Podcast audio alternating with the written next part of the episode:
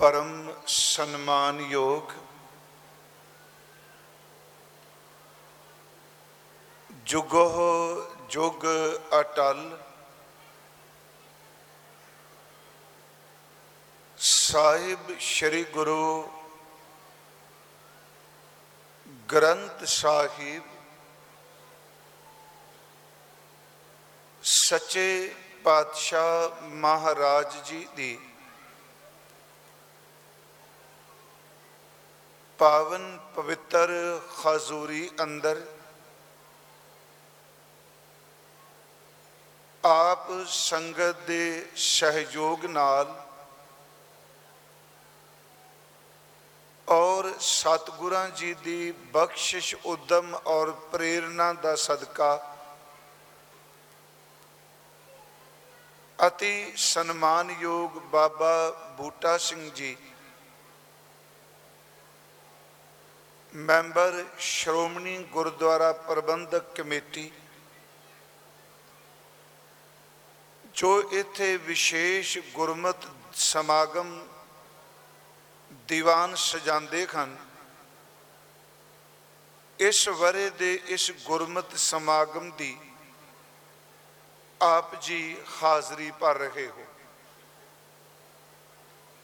ਸਨਮਾਨਯੋਗ ਗੁਰਮੁਖ ਪਿਆਰੇ ਗਿਆਨੀ ਜੀ, ਆਪ ਜੀ ਨੂੰ ਗੁਰਮਤ ਵਿਚਾਰਾਂ ਰਾਹੀਂ ਕੀਰਤਨ, ਪਾਠ ਸੰਥਿਆ ਗੁਰਮਤ ਜ਼ਿੰਦਗੀ ਵਿੱਚ ਧਾਰਨ ਕਰਨ ਦੇ ਲਈ ਕਥਾ ਵਿੱਚ ਪ੍ਰੇਰਣਾ ਦੇ ਰਹੇ ਸਨ। ਮੈਂ ਇਸ ਅਸਥਾਨ ਤੇ ਪਹਿਲੀ ਵਾਰ ਆਪ ਜੀ ਦੇ ਦਰਸ਼ਨ ਕਰਨ ਆਇਆ। ਮੈਨੂੰ ਵੈਸੇ ਇਹ ਭੁਲੇਖਾ ਸੀ ਵੀ ਸ਼ਾਇਦ ਜੋ ਧਨੌਲੇ ਨੇੜੇ ਹੈ, ਬਾਬਾ ਜੀ ਦਾ ਸਥਾਨ ਉੱਥੇ ਸਮਾਗਮ ਹੈ। ਮੈਂ ਉਸ ਹਿਸਾਬ ਨਾਲ ਚੱਲਿਆ ਸਾਂ।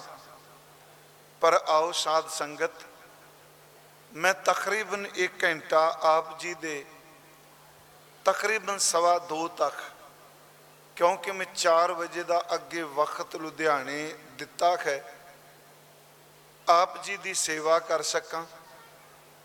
ਆਪ ਜਿਤਨੇ ਇਤੇ ਸਤ ਸੰਗਤ ਰੂਪ ਵਿੱਚ ਬੈਠੇ ਹੋ, ਅਸੀਸ ਬਖਸ਼ੋ। ਕੋਈ ਪ੍ਰਚਾਰਕ, ਕੋਈ ਕੀਰਤਨੀਆ, ਕੋਈ ਵਿਖਿਆਨ ਕਰਤਾ ਮਹਾਨ ਨਹੀਂ ਹੁੰਦਾ।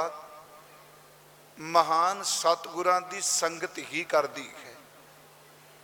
ਵਿੱਚ ਸੰਗਤ ਹਰ ਪ੍ਰਭ ਵਸੈ ਜੀਓ। ਆਪ ਜੀ ਗੁਰੂ ਬਖਸ਼ੀ ਫਤਿਹ ਸਵੀਕਾਰ ਕਰੋ। ਕੋਈ ਰਸਨਾ ਵਿਰਵੀ, ਵਾਂਝੀ ਨਾ ਰਹੇ। ਅਦਬ ਸਹਿਤ ਉਚਾਰਨ ਕਰੋ ਜੀ। ਵਾਹਿਗੁਰੂ ਜੀ ਕਾ ਖਾਲਸਾ, ਵਾਹਿਗੁਰੂ ਜੀ ਕੀ ਫਤਿਹ। ਅੱਜ ਇਸ ਸਮਾਗਮ ਤੋਂ ਉਪਰੰਤ ਅੰਮ੍ਰਿਤ ਸੰਚਾਰ ਹੋਣਾ ਹੈ। ਜੋ ਸਤਿਗੁਰੂ ਗੁਰੂ ਗੋਬਿੰਦ ਸਿੰਘ ਮਹਾਰਾਜ ਜੀ ਨੇ ਸਾਨੂੰ ਇਹ ਦਾਤ ਆਪਣੇ ਕਰ ਕਮਲਾਂ ਦੁਆਰਾ ਬਖਸ਼ੀ ਹੈ। ਉਸ ਸਬੰਧ ਵਿੱਚ ਮੈਂ ਕੁਝ ਬੇਨਤੀਆਂ ਕਰਨੀਆਂ ਚਾਹਨਾ ਪਹਿਲੀ ਗੱਲ ਕਿ ਜਿਹੜਾ ਸਾਡਾ ਆਪਣਾ ਇਹ ਇਕੱਠ ਹੈ ਇਹਨੂੰ ਸਤ ਸੰਗਤ ਕਹਿ ਲਈਏ, ਸਾਧ ਸੰਗਤ ਕਹਿ ਲਈਏ। ਫਾਰਸੀ ਵਿੱਚ ਇੱਕ ਲਫ਼ਜ਼ ਹਜ਼ੂਮ ਵੀ ਵਰਤਿਆ ਜਾਂਦਾ ਹੈ। ਸ਼ਰੀਰਾਂ ਦਾ ਹੀ ਇਕੱਠ ਹੁੰਦਾ ਹੈ ਜੀ। ਇੱਕ ਇਕੱਠ ਹੋ ਹੁੰਦਾ ਹੈ, ਜਿਸ ਵਿੱਚ ਬੈਠਿਆਂ ਇਨਸਾਨ ਦੇ ਅੰਦਰ ਦੀ ਖੁਆਰੀ ਬੁੱਧੀ ਭ੍ਰਸ਼ਟ ਹੋ ਜਾਂਦੀ ਹੈ। ਤੇ ਇੱਕ ਇਕੱਠ ਹੋ ਹੁੰਦਾ ਹੈ ਜਿਹੜਾ ਅੰਦਰ ਦੀ ਮੈਲ ਨੂੰ ਉਤਾਰ ਕੇ ਸੁਬੁੱਧੀ ਬਖਸ਼ਦਾ ਹੈ। ਹੁੰਦੇ ਤਾਂ ਮਨੁੱਖਾਂ ਦੇ ਸਰੀਰ ਹੀ ਨੇ ਨਾ। ਦੇਖੋ, ਇੱਕ ਅੱਗ ਉਹ ਹੈ ਜਿਹੜੀ ਆਪਾਂ ਲੰਗਰ ਵਿੱਚ ਬਾੜ ਰਹੇ ਖਾਂ। ਉਸ ਤੋਂ ਦੇਗ ਵੀ ਤਿਆਰ ਹੋਏਗੀ, ਲੰਗਰ ਤਿਆਰ ਹੋਵੇਗਾ। ਜਾਂ ਅਸੀਂ ਆਪਣੇ ਘਰ ਵਿੱਚ ਚੁੱਲ੍ਹੇ ਵਿੱਚ ਅੱਗ ਬਾਲਨੇ ਆ ਇੱਕ ਅੱਗ ਉਹ ਹੈ ਤੇ ਇੱਕ ਅੱਗ ਉਹ ਵੇ ਜਿਹੜੀ ਕਿਤੇ ਚਿਣਗ ਲੱਗ ਜਾਏ, ਸੱਚ ਇਹ ਵੇ ਘਰਾਂ ਦੇ ਘਰ ਸਾੜ ਕੇ ਰਾਖ ਕਰ ਦਿੰਦੀ ਹੈ। ਸੇਕ ਤਾਂ ਦੋਨਾਂ ਵਿੱਚ ਇੱਕੋ ਜਿਹਾ ਹੀ ਹੈ ਨਾ ਜੀ? ਪਰ ਫ਼ਰਕ ਹੈ, ਚੁੱਲ੍ਹੇ ਵਿੱਚ ਤੇ ਲੰਗਰ ਵਿੱਚ ਬਲਦੀ ਹੋਈ ਅੱਗ ਮਨੁੱਖ ਨੂੰ ਜ਼ਿੰਦਗੀ ਦੇਣ ਵਿੱਚ ਮਦਦਗਾਰ ਹੈ। ਉਹੀ ਭਾਂਬੜ ਬਣ ਕੇ ਮੱਚੀ ਹੋਈ ਅੱਗ ਲੋਕਾਂ ਦੇ ਜੀ ਤੇ ਘਰਾਂ ਦੇ ਘਰ ਤਬਾਹ ਕਰ ਦਿੰਦੀ ਹੈ। ਪਿਆਰਿਓ, ਇੱਕ ਆ- ਇਕੱਠ ਆ ਹੈ ਜਿਸ ਵਿੱਚ ਸ਼ਬਦ ਬੋਲੇ ਜਾਣੇ ਨੇ, ਕੀਰਤਨ ਹੋਇਆ, ਵਿਚਾਰਾਂ ਹੋਈਆਂ, ਇਸ ਇਕੱਠ ਨੇ ਸਾਡੇ ਅੰਦਰ ਨੂੰ ਤਾਕਤ ਦੇਣੀ ਹੈ।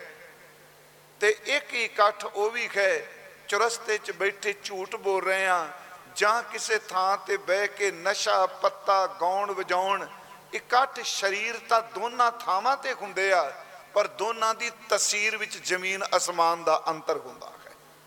ਫ਼ਰਕ ਵਿੱਚ ਦੋਨਾਂ ਵਿੱਚ ਅੰਤਰ ਹੁੰਦਾ ਹੈ। ਮੈਂ ਥੋੜੀਆਂ ਜਿਹੀਆਂ ਬੇਨਤੀਆਂ ਆਪ ਜੀ ਨੂੰ ਕਰਨੀਆਂ ਚਾਹਨਾ ਬੜੇ ਪਿੰਡੂ ਜਿਹੇ ਸ਼ਬਦ ਆਪਾਂ ਵਰਤਾਂਗੇ, ਚੌਥੇ ਔਖੇ ਨਹੀਂ ਕੋਈ। ਇੱਕ ਮੈਂ ਬੇਨਤੀ ਅਕਸਰ ਕਰਨਾ ਤੇ ਜਦੋਂ ਅਸੀਂ ਘਰਾਂ 'ਚ ਅੱਗ ਬਾਲਨੇ ਆ ਮੈਂ ਲਫ਼ਜ਼ ਫਿਰ ਰਿਪੀਟ ਕਰ ਲੱਗਾ। ਘਰ 'ਚ ਅੱਗ ਬਾਲੋ, ਬਾਹਰ ਅੱਗ ਬਾਲੋ ਤੇ ਇਕੱਲੇ ਇਸ ਭਾਰਤ ਵਿੱਚ ਨਹੀਂ। ਇਸ ਧਰਤੀ ਤੇ ਜਿਹੜਾ ਰੱਬ ਨੇ ਆ ਪਲੈਨਟ ਬਣਾਇਆ ਅਰਥ ਇਸ ਧਰਤੀ ਤੇ ਕਿਤੇ ਵੀ ਅੱਗ ਬਾਲੋਗੇ, ਹਨੇਰੇ ਬਾਲੋ, ਸਵੇਰੇ ਬਾਲੋ ਸਵੇਰ ਬਾਲੋ, ਸ਼ਾਮ ਬਾਲੋ ਇੱਥੋਂ ਤੱਕ ਕਿ ਤਹਿ ਖਾਨੇ ਵਿੱਚ ਬਾਲੋ ਤੇ ਭਾਵੇਂ ਟਿੱਬੇ ਤੇ ਬਾਲੋ, ਅੱਗ ਦਾ ਇੱਕ ਸੁਭਾਅ ਹੈ। ਜਦੋਂ ਉਹਦੇ ਵਿੱਚੋਂ ਲਾਟ ਨਿਕਲਦੀ ਹੈ, ਅੱਗ ਜਦੋਂ ਮੱਚਦੀ ਹੈ, ਤੇ ਉਸ ਅੱਗ ਦੀਆਂ ਜਿਹੜੀਆਂ ਲਪਟਾਂ ਨੇ ਜਾਂ ਚੁੱਲ੍ਹ ਵਿੱਚ ਬਲੀ ਹੋਈ ਅੱਗ ਹੈ, ਉਹਦੀਆਂ ਨਿੱਕੀਆਂ ਨਿੱਕੀਆਂ ਚਿੰਗਾੜੀਆਂ, ਜਿਨ੍ਹਾਂ ਨੂੰ ਆਪਾਂ ਚਿੰਗਾਰੀ ਸ਼ਬਦ, ਛੋਲੇ ਸ਼ਬਦ ਕਹਿੰਦੇ ਆ ਉਹ ਨਿੱਕੀਆਂ ਨਿੱਕੀਆਂ ਚਿੰਗਾ ਜਿਹੜੀਆਂ ਨੇ ਅਸਮਾਨ ਵੱਲ ਕਿਉਂ ਉੱਡਦੀਆਂ? ਨੇ ਜਾਂ ਲਪਟਾਂ ਅਸੀਂ ਦੇਖਨੇ ਆ ਅੱਗ ਦੀਆਂ? ਉਹ ਅਸਮਾਨ ਵੱਲ ਜਾਂਦੀਆਂ ਨੇ। ਦੂਸਰੀ ਬੇਨਤੀ, ਫਿਰ ਬੇਨਤੀ ਧਿਆਨ ਨਾਲ ਸੁਣਿਓ। ਸਾਰੇ ਅਸੀਂ ਮੰਨਦੇ ਆ ਜ਼ਮੀਨ ਵਿੱਚ ਗ੍ਰੈਵਿਟੀ ਹੈ ਕਿ ਜ਼ਮੀਨ ਦੇ ਵਿੱਚ ਖਿੱਚ ਹੈ। ਇਸ ਦੀ ਖਿੱਚ ਕਰਕੇ ਤੇ ਆਪਾਂ ਤੁਰੇ ਫਿਰਨੇ ਆ ਜੇ ਜ਼ਮੀਨ ਦੀ ਖਿੱਚ ਨਾ ਹੋਵੇ ਤੇ ਸਾਡੇ ਪੈਰ ਧਰਤੀ ਉੱਤੇ ਕਦੀ ਚੱਲਣ ਨਾ।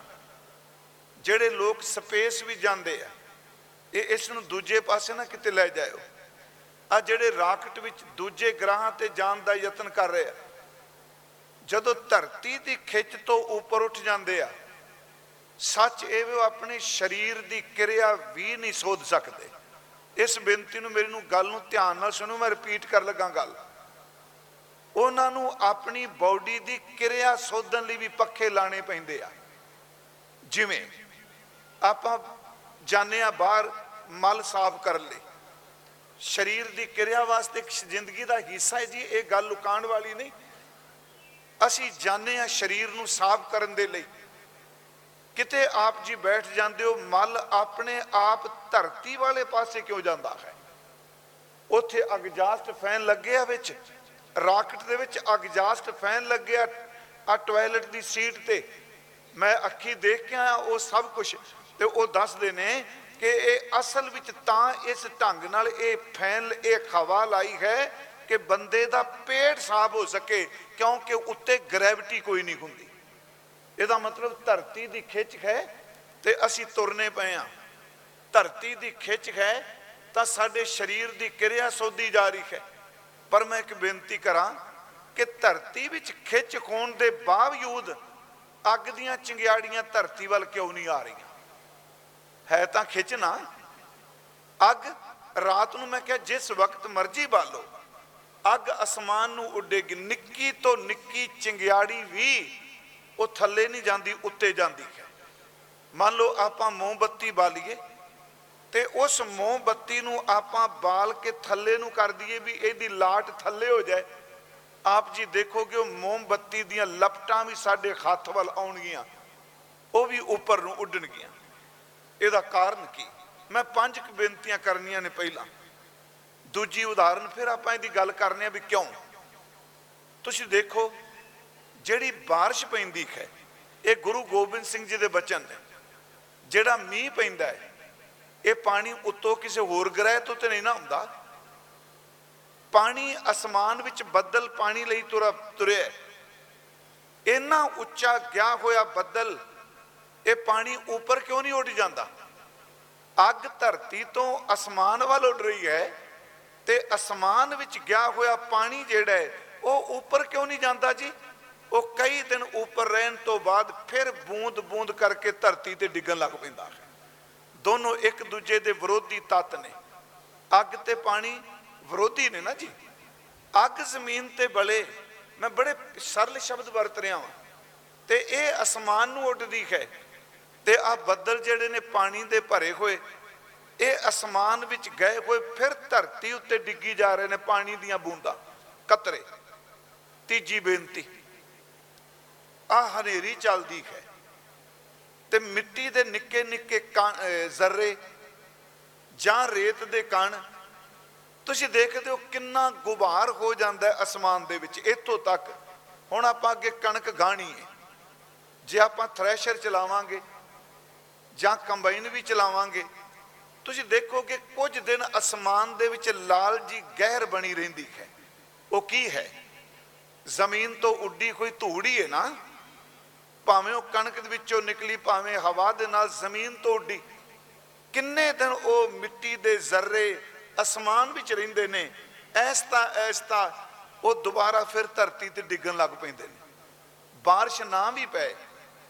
ਜਿਸ ਦਿਨ ਜ਼- ਅਸਮਾਨ ਵਿੱਚ ਮਿੱਟੀ ਚੜੀ ਹੋਵੇ ਤੇ ਤੁਸੀਂ ਚਿੱਟੇ ਕੱਪੜੇ ਪਾ ਕੇ ਬਾਹਰ ਕਿਤੇ ਲਾਂ ਤੇ ਪਾ ਕੇ ਦੇਖਿਓ, ਤਾਰ ਤੇ, ਤੁਸੀਂ ਦੇਖੋਗੇ ਸਵੇਰ ਤੱਕ ਸਾਰੇ ਮਿੱਟੀ ਨਾਲ ਲਿਬੜੇ ਹੋਣਗੇ। ਕਿਉਂ?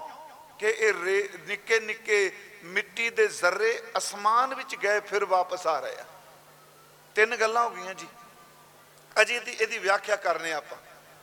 ਚੌਥੀ ਗੱਲ, ਬਜ਼ੁਰਗ ਬੈਠੇ ਨੂੰ ਪਤਾ ਹੈ ਹੁਣ ਤਾਂ ਚਲੋ ਬੀਜ ਸਾਨੂੰ ਜਦੋਂ ਕਣਕ ਬੀਜਣੀ ਉਦੋਂ ਮਿਲ ਜਾਂਦਾ ਹੈ। ਖੇਤੀ ਕਰਨ ਦੁਕਾਨਾਂ ਤੋਂ ਲੈ ਲਓ, ਇਹ ਯੂਨੀਵਰਸਿਟੀਆਂ ਦਿੰਦੀਆਂ ਨੇ। ਪਰ ਅੱਜ ਤੋਂ 60 70 ਸਾਲ ਪਹਿਲਾਂ ਚਲੇ ਜਾਓ ਪਿੱਛੇ। ਜਦੋਂ ਫਲਿਆਂ ਨਾਲ ਕਣਕ ਗਾਂਦੇ ਸਾਂ, ਕੁਝ ਤਾਂ ਦਾਣੇ ਵੇਚਣ ਲੈ ਕੇ ਜਾਣੇ ਆੜਤੀ ਕੋਲ। ਤੇ ਕੁਝ ਦਾਣੇ ਜਿਹੜੇ ਨੇ ਘੜ ਪੜੋਲੇ ਵਿੱਚ, ਸਾਡੇ ਪੜੋਲਾ ਕਹਿੰਦੇ ਹੁੰਦੇ ਸਨ ਜਿਹਨੂੰ ਡਰਮ ਕਹਿੰਦੇ ਅੱਜ ਕੱਲ੍ਹ, ਹਨਾ? ਮਿੱਟੀ ਦੇ ਪੜੋਲੇ ਹੁੰਦੇ ਸਨ ਉਸ ਮਿੱਟੀ ਦੇ ਪੜੋਲੇ ਵਿੱਚ ਖਾਣ ਵਾਸਤੇ ਰੱਖ ਲੈਣੇ। ਤੇ ਤੀਜਾ ਹਿੱਸਾ, ਬਜ਼ੁਰਗ ਕਹਿੰਦੇ ਹੁੰਦੇ ਸਨ, ਛਾਂਟ ਕੇ ਜਿਹੜਾ ਦਾਣਾ ਮੋਟਾ ਹੈ, ਇਹਨੂੰ ਅਗਲੇ ਅਗਲੇ 6 ਮਹੀਨਿਆਂ ਬਾਅਦ ਆਪਾਂ ਬੀ ਪਾਣਾ ਹੈ, ਇਸ ਬੀ ਨੂੰ ਤੂੜੀ ਦੇ ਵਿੱਚ ਦੱਬ ਦਿਓ। ਆਪ ਜੀ ਨੂੰ ਪਤਾ ਹੋਣਾ, ਤੂੜੀ 'ਚ ਦੱਬਦੇ ਸਾਂ। ਕਦੀ ਦਵਾਈ ਪਾਈ ਸੀ ਕਿਸੇ ਨੇ? ਫਿਰ ਦਾਣਾ ਨੂੰ ਕੀੜਾ ਕਿਉਂ ਨਹੀਂ ਲੱਗਾ ਜੀ?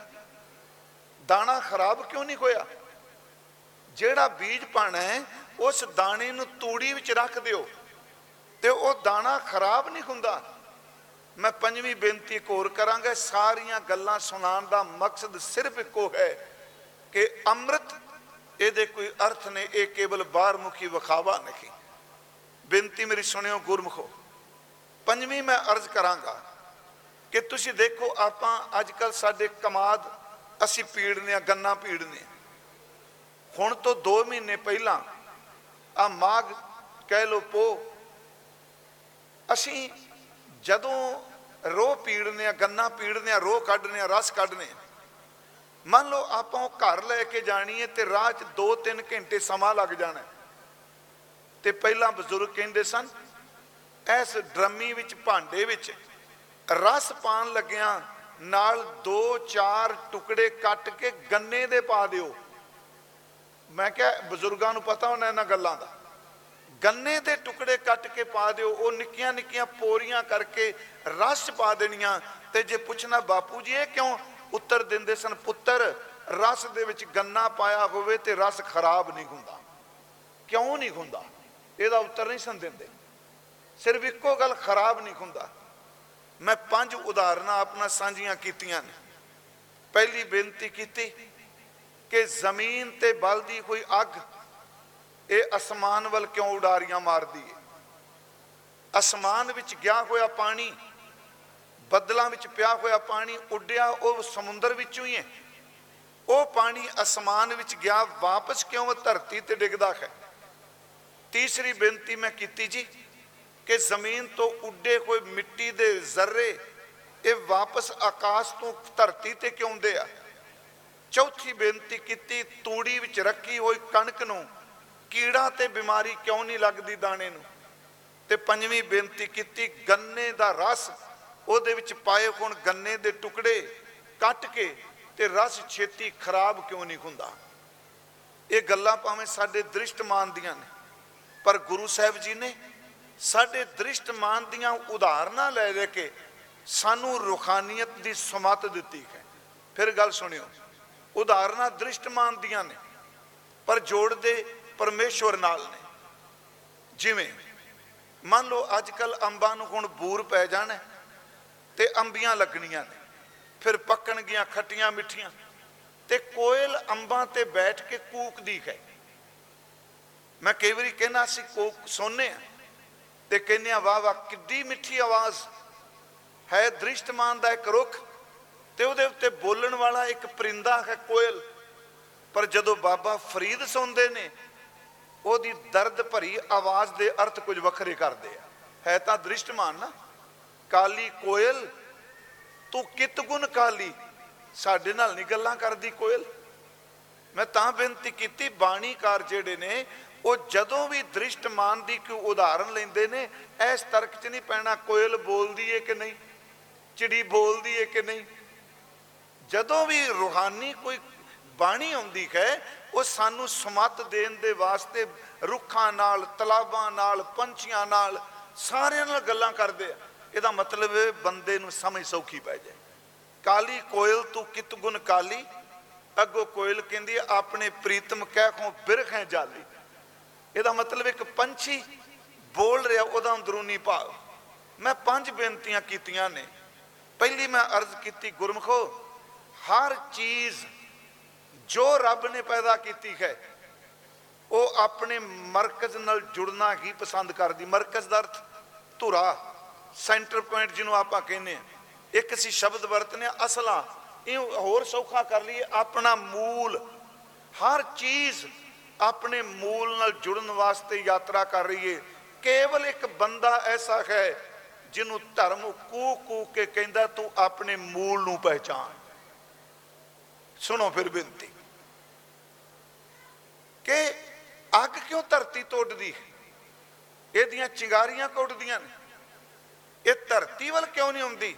ਕਿਉਂਕਿ ਅੱਗ ਦਾ ਜਿਹੜਾ ਮੂਲ ਸਰੋਤ ਹੈ, ਜਿਹੜਾ ਇਹਦਾ ਅਸਲਾ ਹੈ, ਉਹ ਅਸਮਾਨ ਦੇ ਉੱਤੇ ਸੂਰਜ ਤਪ ਰਿਹਾ ਹੈ। ਅੱਗ ਕਿਤੇ ਵੀ ਬਾਲੋਗੇ, ਇਹ ਅਸਮਾਨ ਵੱਲ ਉੱਡੇਗੀ, ਕਿਉਂਕਿ ਅੱਗ ਦੀਆਂ ਚਿੰਗਾਰੀਆਂ ਆਪਣੇ ਮੂਲ ਨੂੰ ਮਿਲਣਾ ਚਾਹੁੰਦੀਆਂ ਨੇ। ਇਹਦਾ ਮਤਲਬ ਉਹ ਸਬਰ ਕਰ ਰਹੀਆਂ ਨੇ।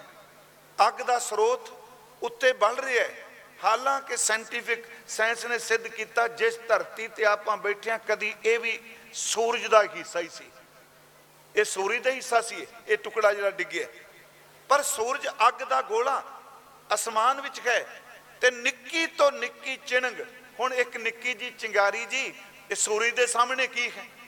ਕਈ ਵਾਰੀ ਬੰਦੇ ਬੋਲਦੇ ਕਹਿ ਦਿੰਦੇ ਆ ਜੀ, ਮੈਂ ਸੂਰਜ ਦੇ ਸਾਹਮਣੇ ਮੋਮਬੱਤੀ ਦਿਖਾਣੀ, ਪਰ ਯਾਦ ਰੱਖਿਓ ਭਾਵੇਂ ਮੋਮਬੱਤੀ ਹੈ ਤੇ ਭਾਵੇਂ ਚਿੰਗਾਰੀ ਹੈ, ਦੋਨਾਂ ਵਿੱਚ ਵਰਤਦਾ ਸੂਰਜ ਹੀ ਪਿਆ ਹੈ। ਇਸੇ ਕਰਕੇ ਨਿੱਕੀਆਂ ਨਿੱਕੀਆਂ ਅੱਗ ਦੀਆਂ ਚਿਣਗਾਂ, ਇਹ ਅਸਮਾਨ ਵੱਲ ਰਾਤ ਦਿਨ ਜਦੋਂ ਵੀ ਬਾਲੋਗੇ, ਇਹ ਆਕਾਸ਼ ਵੱਲ ਉੱਡਣਗੀਆਂ, ਇਹ ਆਪਣੇ ਮੂਲ ਸਰੋਤ ਨੂੰ ਮਿਲਣਾ ਚਾਹੁੰਦੀਆਂ ਨੇ। ਦੂਸਰੀ ਬੇਨਤੀ ਮੇਰੀ ਸੁਣਿਓ। ਮੈਂ ਅਰਜ਼ ਕੀਤੀ ਜੀ ਇਹ ਇਹ ਸਮਾਗਮ ਕਿਉਂ ਕੀਤੇ ਜਾਂਦੇ ਆ? ਇਹਦਾ ਮਕਸਦ ਹੈ ਕੋਈ? ਪਾਣੀ ਸਮੁੰਦਰ ਤੋਂ ਉੱਡਦਾ ਹੈ ਸਾਡੇ ਇੱਥੇ ਹਰਿਆਣੇ, ਪੰਜਾਬ ਵਿੱਚ ਸਮੁੰਦਰ ਇਤੋਂ ਸਮਝੋ ਤੁਸੀਂ ਹਜ਼ਾਰਾਂ ਕਿਲੋਮੀਟਰ ਦੂਰ ਹੈ। ਪਰ ਜਿਹੜੀ ਬਾਰਿਸ਼ ਇੱਥੇ ਹੁੰਦੀ ਹੈ ਇਹ ਵੀ ਤਾਂ ਕਿਸੇ ਸਮੁੰਦਰ ਚ ਉੱਡ ਕੇ ਆਇਆ ਨਾ। ਬੰਬੇ ਤੋਂ ਉੱਡ ਕੇ ਆਇਆ ਹੋਵੇ, ਗੁਜਰਾਤ ਵਾਲੇ ਪਾਸਿਓਂ ਆਇਆ ਹੋਵੇ, ਬੰਗਾਲ ਵਾਲੇ ਪਾਸਿਓਂ ਆਇਆ ਹੋਵੇ, ਉੱਥੋਂ ਪਾਣੀ ਉੱਡਦਾ ਹੈ। ਕਿੰਨੇ ਦਿਨ ਅਸਮਾਨ ਵਿੱਚ ਅਦ੍ਰਿਸ਼ਟ ਰਹਿੰਦਾ ਹੈ।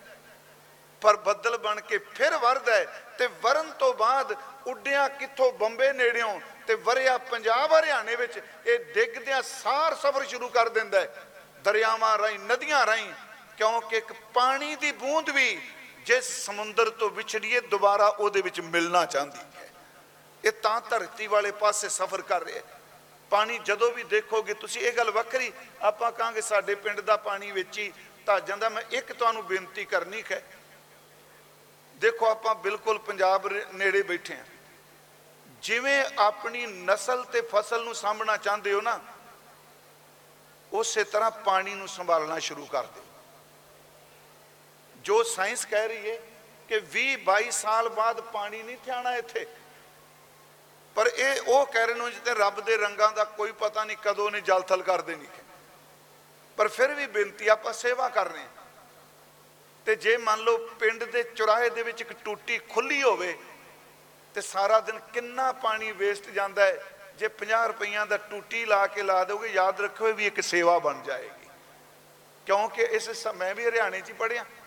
ਸਾਡੇ ਸਕੂਲਾਂ 'ਚ ਲਿਖਿਆ ਹੁੰਦਾ ਸੀ ਸਿਕਸ਼ਾਰਥ ਆਈਏ, ਸੇਵਾਰਥ ਜਾਈਏ। ਮੇਰੇ ਖਿਆਲ ਅੱਜ ਕੱਲ੍ਹ ਵੀ ਸ਼ਾਇਦ ਲਿਖਿਆ ਹੋਣਾ ਹੈ।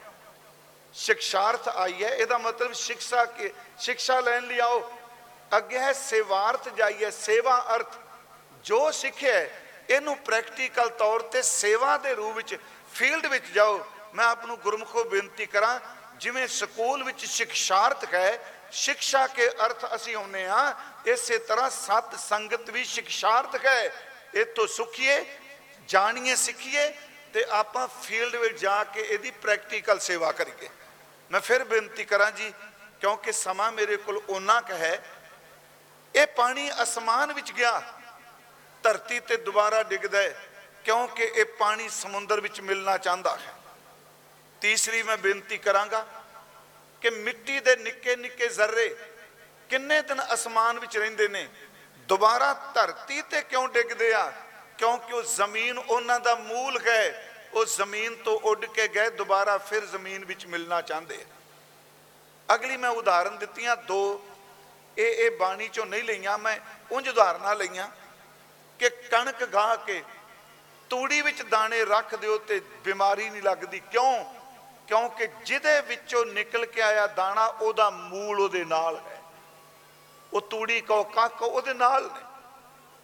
ਗੰਨੇ ਦਾ ਰਸ, ਉਹਦੇ ਵਿੱਚ ਪਾਏ ਹੋਏ ਗੰਨੇ ਦੇ ਟੁਕੜੇ ਰਸ ਨੂੰ ਖਰਾਬ ਨਹੀਂ ਹੋਣ ਦਿੰਦੇ, ਕਿਉਂਕਿ ਜਿਸ ਗੰਨੇ ਚੋਂ ਰਸ ਨਿਕਲ ਕੇ ਆਇਆ, ਮੂਲ ਟੁਕੜਿਆਂ ਦੇ ਰੂਪ ਉਹਦੇ ਨਾਲ ਹੈ। ਇਹਦਾ ਮਤਲਬ ਹਰ ਚੀਜ਼ ਆਪਣੇ ਮੂਲ ਨਾਲ ਜੁੜਨਾ ਚਾਹੁੰਦੀ ਹੈ।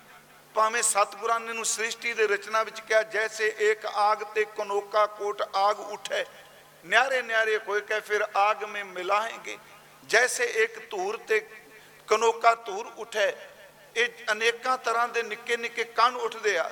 ਸਾਰੇ ਉਹ ਧੂਰ ਦੇ ਕਣ ਧੂਰ ਕੇ ਕਨੋਕਾ ਸਭੇ ਧੂਰ ਹੀ ਸਮਾਏਗੇ ਜੈਸੇ ਇੱਕ ਨਦ ਤੇ ਤਰੰਗ ਕੋਟ ਉਪਜਤ ਹੈ पान के तरंग सब पान ही कहाएंगे तैसे विश्व रूप ते अपूत पूत प्रगट होए ताही ते उपज सब ताही मैं समाहेंगे ਮਹਾਰਾਜ ਨੇ ਤਿੰਨ ਕੁ ਗੱਲਾਂ ਕਹੀਆਂ ਜੀ ਅਸੀਂ ਕਾਦੇ ਵਾਸਤੇ ਆਏ ਖਾਂ ਇਹ ਪ੍ਰਬੰਧ ਕਾਦੇ ਵਾਸਤੇ ਹੁੰਦਾ ਹੈ ਗੁਰਮਖੋ ਸੰਗਤ ਧੜੇ ਪਾਲਣ ਵਾਸਤੇ ਨਹੀਂ ਹੁੰਦੀ ਸੰਗਤ ਆਤਮਾ ਨੂੰ ਪਰਮਾਤਮਾ ਨਾਲ ਮਿਲਾਣ ਵਾਸਤੇ ਹੁੰਦੀ ਹੈ ਮੇਰੀ ਫਿਰ ਬੇਨਤੀ ਹੈ ਹੁਣ ਅਸੀਂ ਆਪਣੇ ਮੂਲ ਨਾਲ ਕਿਵੇਂ ਜੁੜ ਸਕਨੇ ਹਾਂ?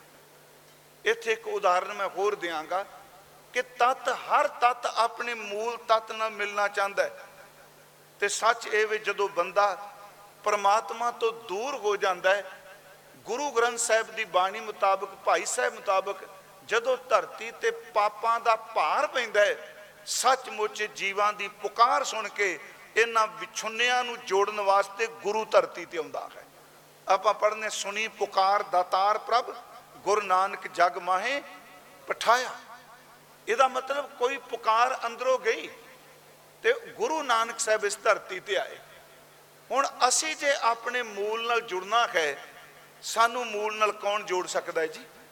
ਫਿਰ ਬੇਨਤੀ ਹੈ।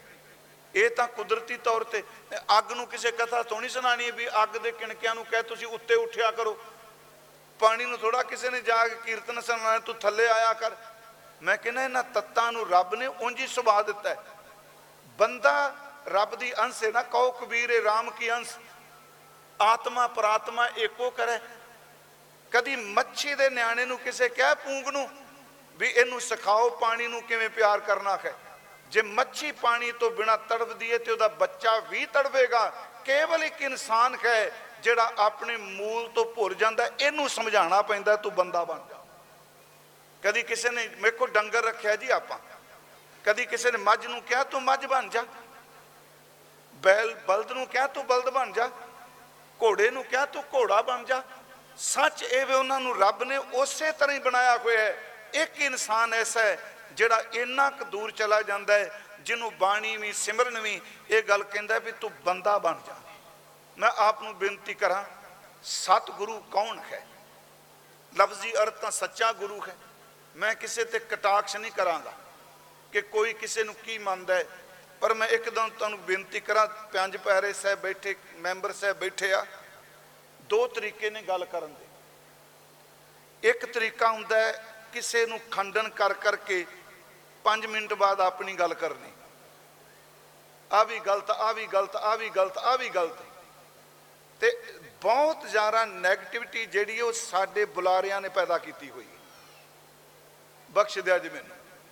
ਇੱਕ ਤਰੀਕਾ ਹੈ, ਆਪਣੇ ਗੁਰੂ ਨੂੰ ਇੰਨਾ ਕੁ ਵੱਡਾ ਕਹੋ, ਇੰਨੀਆਂ ਕੁ ਸਿਫਤਾਂ ਕਰੋ, ਇਕੱਲੇ ਬੈਠ ਕੇ ਵੀ ਕਥਾ ਕੀਰਤਨ ਵਿੱਚ ਵੀ ਸੱਚ ਵੇ ਜਦੋਂ ਗੁਰੂ ਨੂੰ ਵੱਡੀਆਂ ਵੱਡੀਆਂ ਕਹਿਣਾ ਸ਼ੁਰੂ ਕਰ ਦਿਓਗੇ, ਦੂਜਾ ਆਪਣੇ ਆਪ ਹੀ ਭੁੱਲ ਜਾਂਦਾ ਹੈ। ਮੇਰੀ ਫਿਰ ਬੇਨਤੀ ਹੈ, ਗੁਰੂ ਸਾਹਿਬ ਗੁਰੂ ਨਾਨਕ ਸਾਹਿਬ ਨੇ ਸਾਡੇ ਤੇ ਕੀ ਕਿਰਪਾ ਕੀਤੀ? ਦੇਖੋ, ਉਹਨਾਂ ਨੇ ਸਾਨੂੰ ਵਿਛੜਿਆਂ ਨੂੰ ਮਿਲਾਇਆ। ਗੁਰੂ ਤੋਂ ਬਿਨਾ ਮਿਲਾ ਹੀ ਕੋਈ ਨਹੀਂ ਸਕਦਾ। ਮਹਾਰਾਜ ਨੇ ਬਾਣੀ ਚ ਕਿਹਾ, ਜੈਸਾ ਸਤਿਗੁਰ ਸੁਣੀਦਾ, ਤੈਸੋ ਹੀ ਮੈਂ ਢੀਠ। ਵਿਛੜਿਆ ਮੇਲੇ ਪ੍ਰਭੂ, ਹਰ ਦਰਗਹਿ ਕਾ ਬਸੀਠ। ਆ ਸੁਣਿਓ ਧਿਆਨ ਨਾਲ। ਵਿਛੜਿਆਂ ਨੂੰ ਮੇਲਦਾ ਹੈ, ਕਿਉਂਕਿ ਮੂਲ ਤੋਂ ਵਿਛੜ ਗਏ ਆ। ਮੈਂ ਪੰਜ ਛੇ ਉਦਾਹਰਨਾਂ ਤਾਂ ਦਿੱਤੀਆਂ। ਵਿਛੜਿਆ ਮੇਲੇ ਪ੍ਰਭੂ ਹਰ ਦਰਗਹਿ ਕਾ ਬਸੀਠ। ਬਸੀਠ ਦਾ ਲਫ਼ਜ਼ੀ ਅਰਥ ਵਕੀਲ ਹੁੰਦਾ ਹੈ।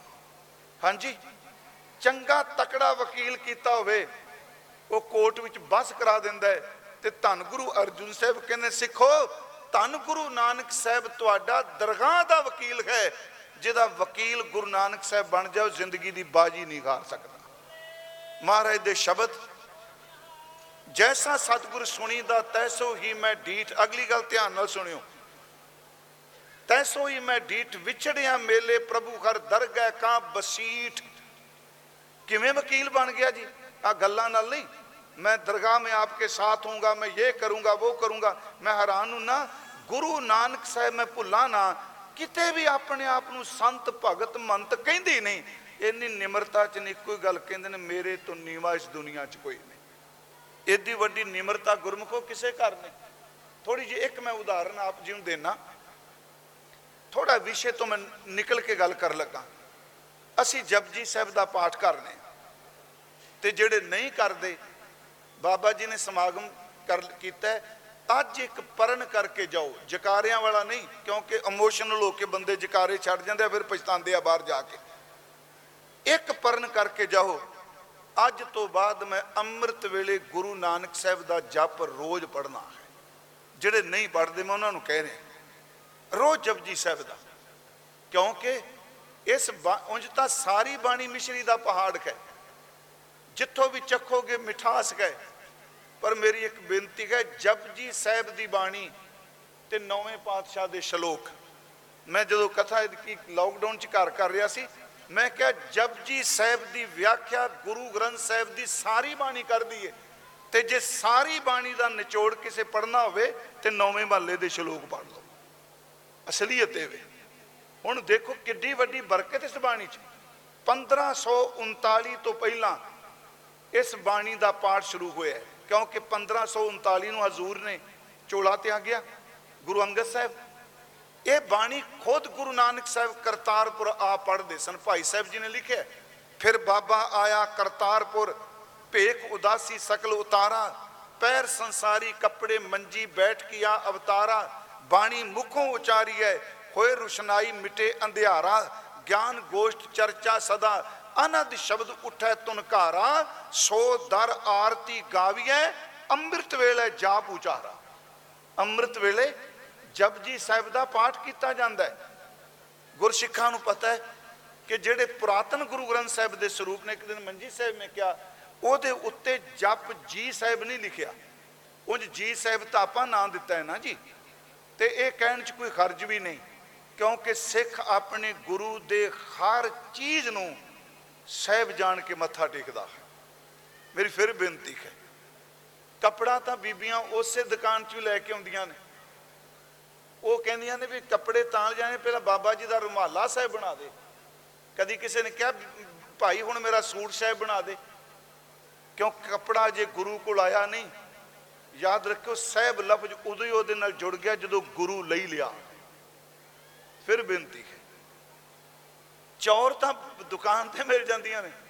ਲੋਕ ਮਰਿਆਂ ਤੇ ਚੌਰ ਕਰੀ ਜਾਂਦੇ ਆ। ਪਰ ਜਦੋਂ ਗੁਰੂ ਗ੍ਰੰਥ ਸਾਹਿਬ ਕੋਲ ਚਵਰ ਆਉਂਦਾ ਹੈ, ਫਿਰ ਚਵਰ ਸਾਹਿਬ ਬਣ ਜਾਂਦਾ ਹੈ। ਝੰਡੇ ਤਾਂ ਬੜੇ ਆ। ਮੈਂ ਇੱਕ ਦਿਨ ਕਿਹਾ ਸੀ ਕਿ ਗੁਰੂ ਸਾਹਿਬ ਦੇ ਘਰ ਦੇ ਨਿਸ਼ਾਨ ਸਾਹਿਬ ਨੂੰ ਕਿਸੇ ਦੁਨਿਆਵੀ ਝੰਡੇ ਨਾਲ ਕਦੀ ਤੁਲਨਾ ਨਹੀਂ ਦੇਣੀ। ਪਲੀਜ਼ ਇਸ ਦਾ ਮੁਕਾਬਲਾ ਬਿਲਕੁਲ ਕੋਈ ਨਹੀਂ ਝੰਡਾ ਨਿਸ਼ਾਨ ਕਰ ਸਕਦਾ। ਇਹ ਕੱਲਾ ਝੰਡਾ ਨਹੀਂ ਤੁਜਾਰੀ ਇਹ ਨਿਸ਼ਾਨ ਸਾਹਿਬ ਬਣ ਜਾਂਦਾ ਹੈ। ਮੈਂ ਫਿਰ ਬੇਨਤੀ ਕਰਾਂ, ਜੀ ਸਾਹਿਬ ਲਫ਼ਜ਼ ਅਸੀਂ ਵਰਤੇ। ਉਂਝ ਪੁਰਾਤਨ ਸਰੂਪਾਂ ਵਿੱਚ ਇਸ ਬਾਣੀ ਦਾ ਨਾਮ ਹੈ ਜਪ ਨੀਸਾਨ ਜਿਹੜਾ ਤਤਕਰਾ ਹੈ, ਉਹਦੇ ਉੱਪਰ ਇਹਦਾ ਨਾਮ ਜਪ ਨੀਸਾਨ ਹੈ। ਕਿਉਂਕਿ ਅਰਥ ਬਹੁਤ ਰੱਖਦੇ, ਨਿਸ਼ਾਨ ਦੇ ਅਰਥ ਬਹੁਤ ਨੇ। ਪਰ ਪੰਜ ਕਨੇ ਨਿਸ਼ਾਨ ਦਾ ਅਰਥ ਹੁੰਦਾ ਨਿਸ਼ਾਨੀ ਚਿੰਨ ਨਿਸ਼ਾਨ ਦਾ ਅਰਥ ਹੁੰਦਾ ਸਾਈਨ ਕਰਨੇ, ਅੰਗੂਠਾ ਲਾਣਾ ਉੱਤੇ ਲਿਖਿਆ ਹੁੰਦਾ ਫਾਰਮ ਤੇ ਨਿਸ਼ਾਨ। ਨਿਸ਼ਾਨ ਦਾ ਅਰਥ ਹੁੰਦਾ ਨਗਾਰਾ। ਨਿਸ਼ਾਨ ਦਾ ਅਰਥ ਹੁੰਦਾ ਝੰਡਾ ਨਿਸ਼ਾਨ ਸਾਹਿਬ। ਇੱਕ ਨਿਸ਼ਾਨ ਦਾ ਅਰਥ ਹੈ ਰਾਹਦਾਰੀ। ਮੈਂ ਅਕਸਰ ਇਹ ਬੇਨਤੀ ਕਰਨਾ, ਜਿੱਥੇ ਵੀ ਜਾਵਾਂ ਪਹਿਲਾਂ ਵੀ ਜਪਜੀ ਸਾਹਿਬ ਜਿੰਨਾ ਸ਼ੁਰੂਆਤ ਨਹੀਂ ਕੀਤੀ, ਮੈਂ ਉਹਨਾਂ ਦੀ ਗੱਲ ਕਰ ਰਿਹਾ। ਇਹ ਨਹੀਂ ਕਿ ਜਿਹੜੇ ਬਾਕੀ ਨਿਤਨਮ ਕਰਨ ਦੇ ਭਾਈ ਸੇ ਅੱਜ ਕਹਿ ਗਏ ਅੱਜ ਤੋਂ ਬਾਅਦ ਜਪਜੀ ਸਾਹਿਬ ਵੀ ਪੜਾਂਗੇ ਸਿਰਫ ਉਹਨਾਂ ਦੀ ਸ਼ੁਰੂਆਤ। ਨਿਸ਼ਾਨ ਦਾ ਅਰਥ ਰਾਹਦਾਰੀ ਹੈ। ਆਪ ਨੂੰ ਪਤਾ ਹੈ, ਕੋਈ ਚੀਜ਼ ਇੱਥੋਂ ਤੱਕ ਆਪਣੇ ਪਿੰਡਾਂ ਵਿੱਚ ਡੰਗਰ ਖਰੀਦ ਕੇ ਉਹਦੀ ਵੀ ਰਾਹਦਾਰੀ ਬੰਦੀ ਹੁੰਦੀ ਸੀ। ਡੰਗਰ ਦੀ ਮੱਝ ਗਾਂ ਦੀ ਰਾਹਦਾਰੀ ਬਣਾਉਂਦੇ ਸਨ। ਉਹਦੇ ਸਿੰਘ ਉਹਦੀ ਪੁਛਲ, ਉਹਦਾ ਰੰਗ, ਕੋਈ ਚੀਜ਼ ਖਰੀਦੋ ਰਾਹਦਾਰੀ ਪੇਪਰ ਵਰਕ ਹੋਣਾ ਬਹੁਤ ਜ਼ਰੂਰੀ ਹੈ। ਤੇ ਜੇ ਉਹਨੂੰ ਰਸਤੇ 'ਚ ਕੋਈ ਰੋਕ ਕੇ ਪੁੱਛ ਲੈ ਵੀ ਇਹ ਕਿੱਥੋਂ ਲੈ ਕੇ ਆਇਆ, ਕਿੱਥੇ ਲਿਜਾਣੀ ਹੈ, ਤੇ ਬੋਲਣ ਦੀ ਥਾਂ ਰਾਹਦਾਰੀ ਦਿਖਾ ਦੇ। ਪਿਆਰਿਓ, ਜਿਹਦੇ ਕੋਲ ਸਮਾਨ ਦੀ ਰਾਹਦਾਰੀ ਬਿਲਕੁਲ ਦਰੁਸਤ ਹੈ, ਉਹਨੂੰ ਕੋਈ ਨਹੀਂ ਰੋਕ ਸਕਦਾ। ਚੇਤੇ ਰੱਖੋ, ਗੁਰੂ ਨਾਨਕ ਸਾਹਿਬ ਦਾ ਜਪਜੀ ਇਹ ਰੱਬ ਦੀ ਦਰਗਾਹ ਦੀ ਰਾਹਦਾਰੀ ਹੈ। ਜਿਹਦੇ ਕੋਲ ਜਪ ਦਾ ਨਿਸ਼ਾਨ, ਉਹਨੂੰ ਰੱਬ ਦੀ ਦਰਗਾਹ ਵਿੱਚ ਕੋਈ ਨਹੀਂ ਰੋਕ ਸਕਦਾ। ਇਹ ਸ਼ਬਦ ਮੈਂ ਫਿਰ ਬੇਨਤੀ ਕਰਾਂ ਸੀ ਜਪਜੀ ਸਾਹਿਬ ਪੜ੍ਹਨੇ। ਮੈਂ ਤਾਂ ਕਿਹਾ ਕਿ ਗੁਰੂ ਨਾਨਕ ਸਾਹਿਬ ਤੋਂ ਵੱਡਾ ਮੁਰਸ਼ਿਦ ਕੋਈ ਨਹੀਂ ਲੱਭਣਾ। ਐਵੇਂ ਖੱਬੇ ਸੱਜੇ ਭਟਕੀਏ ਨਾ। ਤੇ ਇਹ ਗੱਲ ਯਾਦ ਰੱਖਿਓ, ਭੀੜਾਂ ਕਦੀ ਧਰਮ ਨਹੀਂ ਹੁੰਦੀਆਂ। ਮੈਂ ਗੱਲ ਬੜੀ ਸਖਤ ਕਹਿਣ ਲੱਗਾ। ਵੀ ਇਹਦੇ ਪਿੱਛੇ ਇੰਨੇ ਲੋਕ, ਮੈਂ ਇੱਕ ਦਿਨ ਕਿਹਾ ਸੀ, ਜਿਸ ਦਿਨ ਚਾਂਦਨੀ ਚੌਂਕ 'ਚ ਗੁਰੂ ਤੇਗ ਬਹਾਦਰ ਸਾਹਿਬ ਦਾ ਸੀਸ ਕਲਮ ਕੀਤਾ ਜਲਾਲੂਦੀਨ ਜਗੀਰਦਾਰ ਸਮਾਣੇ ਵਾਲੇ ਨੇ। ਉਹ ਦਿਨ ਬੜੀ ਭੀੜ ਤਮਾਸ਼ਾ ਵੇਖਣ ਆਈ, ਪਰ ਸੀਸ ਚੁੱਕਣ ਵਾਲਾ ਇੱਕ ਭਾਈ ਜੈਤਾ ਜੀ ਹੀ ਸਨ, ਜਿਨ੍ਹਾਂ ਨੂੰ ਅਸੀਂ ਸਨਮਾਨਯੋਗ ਭਾਈ ਜੀਵਨ ਸਿੰਘ, ਸ਼ਹੀਦ ਭਾਈ ਜੀਵਨ ਸਿੰਘ ਕਹਿੰਦੇ ਹਾਂ। ਸੀਸ ਚੁੱਕਣ ਵਾਲਿਆਂ ਦੀ ਭੀੜ ਨਹੀਂ ਸੀ। ਭੀੜ ਤਮਾਸ਼ਬੀਨਾਂ ਦੀ ਵੀ ਹੋ ਸਕਦੀ ਹੈ। ਇਹ ਇਹ ਇਹ ਇਹ ਮਾਪਤਾ ਨਹੀਂ ਚਾਹੀਦਾ ਕਿ ਫਲਾਣੇ ਬੰਦੇ ਪਿੱਛੇ ਇੰਨੇ ਲੋਕ ਵੈਗੁਰੂ ਜੀ ਮੈਨੂੰ ਬਖਸ਼ ਦਿਆ ਜੇ, ਗਾਉਣ ਵਾਲੀ ਆ ਜਾਏ, ਜਿਹੜੇ ਬੰਦੇ ਕਦੀ ਘਰੋਂ ਨਹੀਂ ਨਿਕਲੇ, ਲੱਖਾਂ ਦੀ ਗਿਣਤੀ ਵਿੱਚ ਸਾਰੀ ਰਾਤ ਟਰੈਕਟਰਾਂ ਤੇ ਬੈਠੇ ਰਹਿਣਗੇ, ਭੀੜ ਤਾਂ ਉਹ ਵੀ ਬੜੀ ਹੈ, ਭੀੜਾਂ ਧਰਮ ਨਹੀਂ ਹੁੰਦੀਆਂ, ਧਰਮ ਕਮਾਉਣ ਵਾਲਾ ਇੱਕੋ ਹੀ ਹੁੰਦਾ ਹੈ ਤੇ ਭੀੜਾਂ ਨੂੰ ਬਦਲ ਜਾਂਦਾ ਹੈ। ਫਿਰ ਬੇਨਤੀ, ਧਰਮ ਕਮਾਉਣ ਵਾਲਾ ਇੱਕੋ। ਹੁਣ ਜਦੋਂ ਗੁਰੂ ਨਾਨਕ ਸਾਹਿਬ ਦੀ ਅਸੀਂ ਬਾਣੀ ਪੜ੍ਹਨੇ ਮਰਜ਼ ਕੀਤਾ, ਇੰਨੀ ਨਿਮਰਤਾ, ਆ ਪੌੜੀ ਪੜੋ ਅਸੰਖ ਜਪ, ਅਸੰਖ ਭਾਓ, ਅਸੰਖ ਪੂਜਾ ਅਸੰਖ ਤਪ ਤਾਓ, ਅਸੰਖ ਗ੍ਰੰਥ ਮੁਖ ਵੇਦ ਪਾਠ, ਅਸੰਖ ਜੋਗ ਮਨ ਰਹੇ ਉਦਾਸ, ਅਸੰਖ ਭਗਤ ਗੁਣ ਗਿਆਨ ਵਿਚਾਰ, ਅਸੰਖ ਸਤੀ, ਅਸੰਖ ਦਾਤਾਰ ਸੰਖ ਸੂਰਮੋਹ ਪਕਸਾਰ ਅਸੰਖ ਮੋਨ ਲਿਵ ਲਾਏ ਤਾਰ, ਕੁਦਰਤ, ਇੱਥੇ ਕੁਦਰਤ ਦਰਤ ਸ਼ਕਤੀ, ਬਲਿਹਾਰੀ ਕੁਦਰਤ ਵਸਿਆ ਨਹੀਂ, ਇੱਥੇ ਕੁਦਰਤ ਦਰਤ ਤੇ ਤਾਕਤ, ਮੇਰੀ ਕੀ ਤਾਕਤ, ਕੁਦਰਤ ਕਵਣ ਕਹਾ ਵਿਚਾਰ, ਵਾਰਿਆ ਨਾ ਜਾਵਾਂ, ਏਕ ਵਾਰ ਜੋ ਤੁਧ ਭਾਵੈ ਸਾਈ ਭਲੀ, ਕਾਰ ਤੂੰ ਸਦਾ ਸਲਾਮਤ, ਨਿਰੰਕਾਰ। ਇਸ ਪੌੜੀ 'ਚ ਕਿਤੇ ਗੁਰੂ ਜੀ ਨੇ ਕਿਸੇ ਮੂਰਖ ਦਾ ਜ਼ਿਕਰ ਕੀਤਾ ਨਹੀਂ ਨਾ? ਜਪ ਦਾ, ਤਪ ਦਾ, ਭਾਵਨਾ ਦਾ, ਭਗਤਾਂ ਦਾ, ਦਾਨੀਆਂ ਦਾ। ਪਰ ਕਮਾਲ ਦੀ ਗੱਲ, ਇਸ ਪੌੜੀ ਵਿੱਚ ਨਾਨਕ ਪਦ ਵੀ ਨਹੀਂ ਆਇਆ। ਅਸੰਖ ਮੋਨ ਲਿਵ ਲਾਏ ਤਾਰ, ਉਹ ਕਈਆਂ ਪੌੜੀਆਂ ਚ ਹੋਰ ਚ ਵੀ ਨਹੀਂ ਹੁੰਦਾ ਪਰ ਖਾਸ ਕਰਕੇ ਅਸੰਖ ਮੋਨ ਲਿਵ ਲਾਏ ਤਾਰ ਕੁਦਰਤ ਕਵਣ ਕਹਾ ਵਿਚਾਰ, ਵਾਰਿਆ ਨਾ ਜਾਵਾਂ ਏਕ ਵਾਰ ਜੋ ਤੁਧ ਭਾਵੈ ਸਾਈ ਭਲੀ ਕਾਰ, ਤੂੰ ਸਦਾ ਸਲਾਮਤ ਨਿਰੰਕਾਰ ਪਰ ਨਾਨਕ ਪਦ ਨਹੀਂ। ਇਹ ਨਹੀਂ ਕਿਹਾ ਵੀ ਇਹਨਾਂ ਭਗਤਾਂ ਤੋਂ ਇੱਕ ਮੈਂ ਉੱਚਾ ਭਗਤ ਹਾਂ। ਸੱਚੇ ਪਾਤਸ਼ਾਹ ਨੇ ਨਹੀਂ ਕਿਹਾ। ਅਗਲੀ ਪੌੜੀ ਕਹੇ, ਅਸੰਖ ਮੂਰਖ ਅੰਧ ਘੋਰ, ਅਸੰਖ ਚੋਰ ਹਰਾਮ ਖੋਰ, ਅਸੰਖ ਅਮਰ ਕਰ ਜਾਏ ਜੋਰ ਅਸੰਖ ਗਲਵੜ ਹੱਤਿਆ ਕਮਾਏ ਅਸੰਖ ਪਾਪੀ ਪਾਪ ਕਰ ਜਾਏ ਅਸੰਖ ਕੂੜਿਆਰ ਕੂੜੇ ਫਿਰਾਹੇ ਅਸੰਖ ਮਲੇਸ਼ ਮਲ ਭਕ ਖਾਏ ਅਸੰਖ ਨਿੰਦਕ ਸਿਰ ਕਰੈ ਭਾਰ, ਨਾਨਕ ਨੀਚ ਕਹੇ ਵਿਚਾਰ। ਨੀਚ ਦੇ ਚੱਚੇ ਨੂੰ ਔਂਕੜ ਲੱਗੀ ਹੈ। ਜਦੋਂ ਅਰਥ ਕਰਦੇ ਆ ਸੱਜਣ, ਉਹ ਇੱਕ ਵਚਨ ਚ ਕਰਨਗੇ। ਭਾਵਾਂ ਮੈਨੂੰ ਪਤਾ ਹੈ ਕਿ ਇਸ ਦੇ ਬਹੁ ਅਰਥ ਕੀਤੇ ਗਏ ਕਿ ਗੁਰੂ ਨਾਨਕ ਸਾਹਿਬ ਨੀਚਾਂ ਦੀ ਵਿਚਾਰ ਕਰ ਰਹੇ ਆ। ਪਰ ਬਾਬਾ ਜੀ ਕਦੀ ਨਹੀਂ ਕਹਿਣਗੇ, ਫਲਾਣਾ ਬੰਦਾ ਨੀਚ ਹੋ ਤਾਂ ਕਹਿੰਦੇ ਨੇ, ਨੀਚਾਂ ਅੰਦਰ ਨੀਚ ਜ਼ਾਤ, ਨੀਚੀ ਹੂੰ ਅਤ ਨੀਚ, ਨਾਨਕ ਤਿਨ ਕੈ ਸੰਗ ਸਾਥ ਵੱਡਿਆਂ ਸਿਉ ਕਿਆ ਰੀਸ। ਨਾਨਕ ਨੀਚ ਕਹੇ ਵਿਚਾਰ, ਆਪਣੇ ਆਪ ਤੇ ਸ਼ਬਦ ਤੁਕਾਇਆ ਨੀਚ। ਮੈਂ ਇਸ ਕਰਕੇ ਬੇਨਤੀ ਕੀਤੀ, ਗੁਰੂ ਸਾਹਿਬ ਵਰਗੀ ਨਿਮਰਤਾ ਨਹੀਂ ਕਿਤੇ ਲੱਭਣੀ। ਹੁਣ ਜਿਹੜਾ ਸਤਿਗੁਰੂ ਮਿਲਾਂਦਾ ਹੈ, ਮੈਂ ਉਸ ਵਿਸ਼ੇ ਤੇ ਫਿਰ ਆਉਣ ਲੱਗਾ। ਕਿ ਟੁੱਟਿਆਂ ਨੂੰ ਜੋੜਦਾ ਹੈ। ਹਰ ਦਰਗਾਹ ਕਾ ਬਸੀਠ ਗੱਲਾਂ ਨਾਲ ਨਹੀਂ ਉਹ ਇਹ ਕਰਦਾ ਹੈ, ਹਰ ਨਾਮੋ ਮੰਤਰ ਦ੍ਰਿੜਾਏ ਦਾ।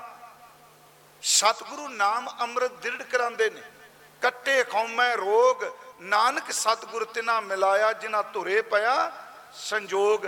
ਕਿਉਂਕਿ ਜਿਹੜੀ ਦੂਰੀ ਹੈ ਜਿਹੜੀ ਵਿਛੋੜਾ ਹੈ ਉਹ ਨਾਮ ਤੋਂ ਬਿਨਾ ਮਿਟ ਹੀ ਨਹੀਂ ਸਕਦਾ ਤੇ ਨਾਮ ਦ੍ਰਿੜ ਕੇਵਲ ਗੁਰੂ ਕਰਾਂਦਾ ਹੈ। ਪੰਜ ਪਿਆਰੇ ਸਹਿਬਾਨਾਂ ਨੇ ਅੰਮ੍ਰਿਤ ਛਕਾਣਾ ਹੈ। ਇਹਨੂੰ ਫਿਰਕਾ ਪ੍ਰਸਤੀ ਚ ਅਰਥ ਮਤ ਕੋਈ ਕਰੇ, ਅੰਮ੍ਰਿਤ ਦੀ ਦਾਤ ਲੈਣੀ ਗੁਰੂ ਵੱਲੋਂ ਨਾਮ ਦ੍ਰਿੜ ਕਰਾਇਆ ਜਾਂਦਾ। ਹੈ ਫਿਰ ਬੇਨਤੀ ਹੈ, ਹਰ ਨਾਮੋ ਮੰਤਰ ਦ੍ਰਿੜਾਇਂਦਾ ਕੱਟੇ ਖੌਮੈ ਰੋਗ, ਪਰ ਨਾਲ ਕਹਿੰਦੇ ਨੇ ਸਾਰੇ ਥੋੜਾ ਛਕਦੇ ਆ।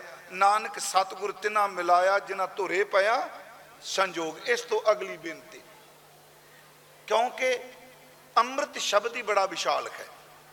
ਜਦੋਂ ਗੁਰੂ ਗ੍ਰੰਥ ਸਾਹਿਬ ਦੇ ਦਰਸ਼ਨ ਕਰਨੇ ਆ ਨਾ ਜੀ, ਕਿਉਂਕਿ ਅੱਜ ਕੱਲ ਬਹੁਤ ਸਾਰੇ ਲੋਕ, ਮੈਂ ਕਿਸੇ ਤੇ ਟਾਰਗੇਟ ਨਹੀਂ, ਉਹਨਾਂ ਦਾ ਪੂਰਾ ਯਤਨ ਪਿਆ ਨਿੱਕਾ ਜਿਹਾ ਖਿੱਤਾ ਸਿੱਖ ਜਿੱਤੇ ਰਹਿੰਦੇ ਆ। ਇਹਨਾਂ ਨੂੰ ਖਤਮ ਕਿਵੇਂ ਕੀਤਾ ਜਾ ਸਕਦਾ? ਹੈ ਇਹ ਕੋਈ ਜਜ਼ਬਾਤ ਪੈਦਾ ਭੜਕਾਉਣ ਵਾਸਤੇ ਨਹੀਂ। ਉਹ ਅੰਮ੍ਰਿਤ ਦੇ ਵੀ ਕਈ ਕਈ ਤਰ੍ਹਾਂ ਦੀ ਵਿਆਖਿਆ ਕਰਦੇ ਆ। ਉਹ ਕਹਿੰਦੇ ਆ ਜੀ, ਬਾਣੀ ਵਿੱਚ ਤਾਂ ਅੰਮ੍ਰਿਤ ਦੇ ਅਰਥ ਹੀ ਹੋਰ ਨੇ। ਤੇ ਤੁਸੀਂ ਖੰਡੇ ਬਾਟੇ ਦੀ ਪੌਲ ਅੰਮ੍ਰਿਤ ਦਿੰਦੇ ਹੋ। ਮੈਂ ਸਿਰਫ ਦੋ ਚਾਰ ਬੇਨਤੀਆਂ ਤੁਹਾਨੂੰ ਇਹ ਵੀ ਕਰਨੀਆਂ ਨੇ। ਅੰਮ੍ਰਿਤ ਤੇ ਬਹੁ ਅਰਥ ਨੇ। ਗੁਰੂ ਗ੍ਰੰਥ ਸਾਹਿਬ ਵਿੱਚ ਅੰਮ੍ਰਿਤ ਸ਼ਬਦ ਜਿਹੜਾ ਹੈ, ਉਹ ਭੋਜਨ ਵਾਸਤੇ ਆਇਆ ਹੈ, ਦੁੱਧ ਵਾਸਤੇ ਆਇਆ ਹੈ, ਗੁਣਾ ਵਾਸਤੇ ਆਇਆ ਹੈ, ਅਮਰ ਰਹਿਣ ਵਾਸਤੇ ਆਇਆ। ਹੈ। ਅੰਮ੍ਰਿਤ ਦਾ ਲਫ਼ਜ਼ੀ ਅਰਥ ਨਾਮ ਨਾਲ ਵੀ ਜੁੜਦਾ ਹੈ। ਅੰਮ੍ਰਿਤ ਪੀਣ ਵਾਲਾ ਪਦਾਰਥ ਵੀ ਕਿਹਾ ਹੈ। ਪਰ ਬਾਣੀ ਇਹ ਵੀ ਕਹਿ ਰਹੀ ਹੈ ਕਿ ਅੰਮ੍ਰਿਤ ਸਾਰਿਆਂ ਦੇ ਅੰਦਰ ਹੀ ਹੈ ਪਰ ਨਾਲ ਹੀ ਇਹ ਗੱਲ ਕਹਿੰਦੀ ਨਹੀਂ, ਅੰਮ੍ਰਿਤ ਗੁਰੂ ਦਿੰਦਾ ਹੈ।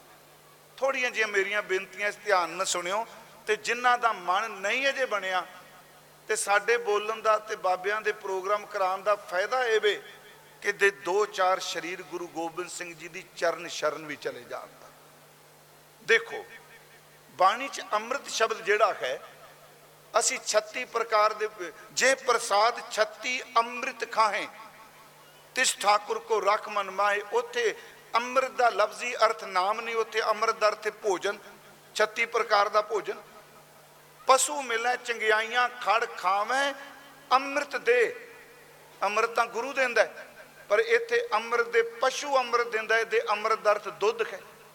ਉੱਥੇ ਭੋਜਨ ਇੱਥੇ ਦੁੱਧ।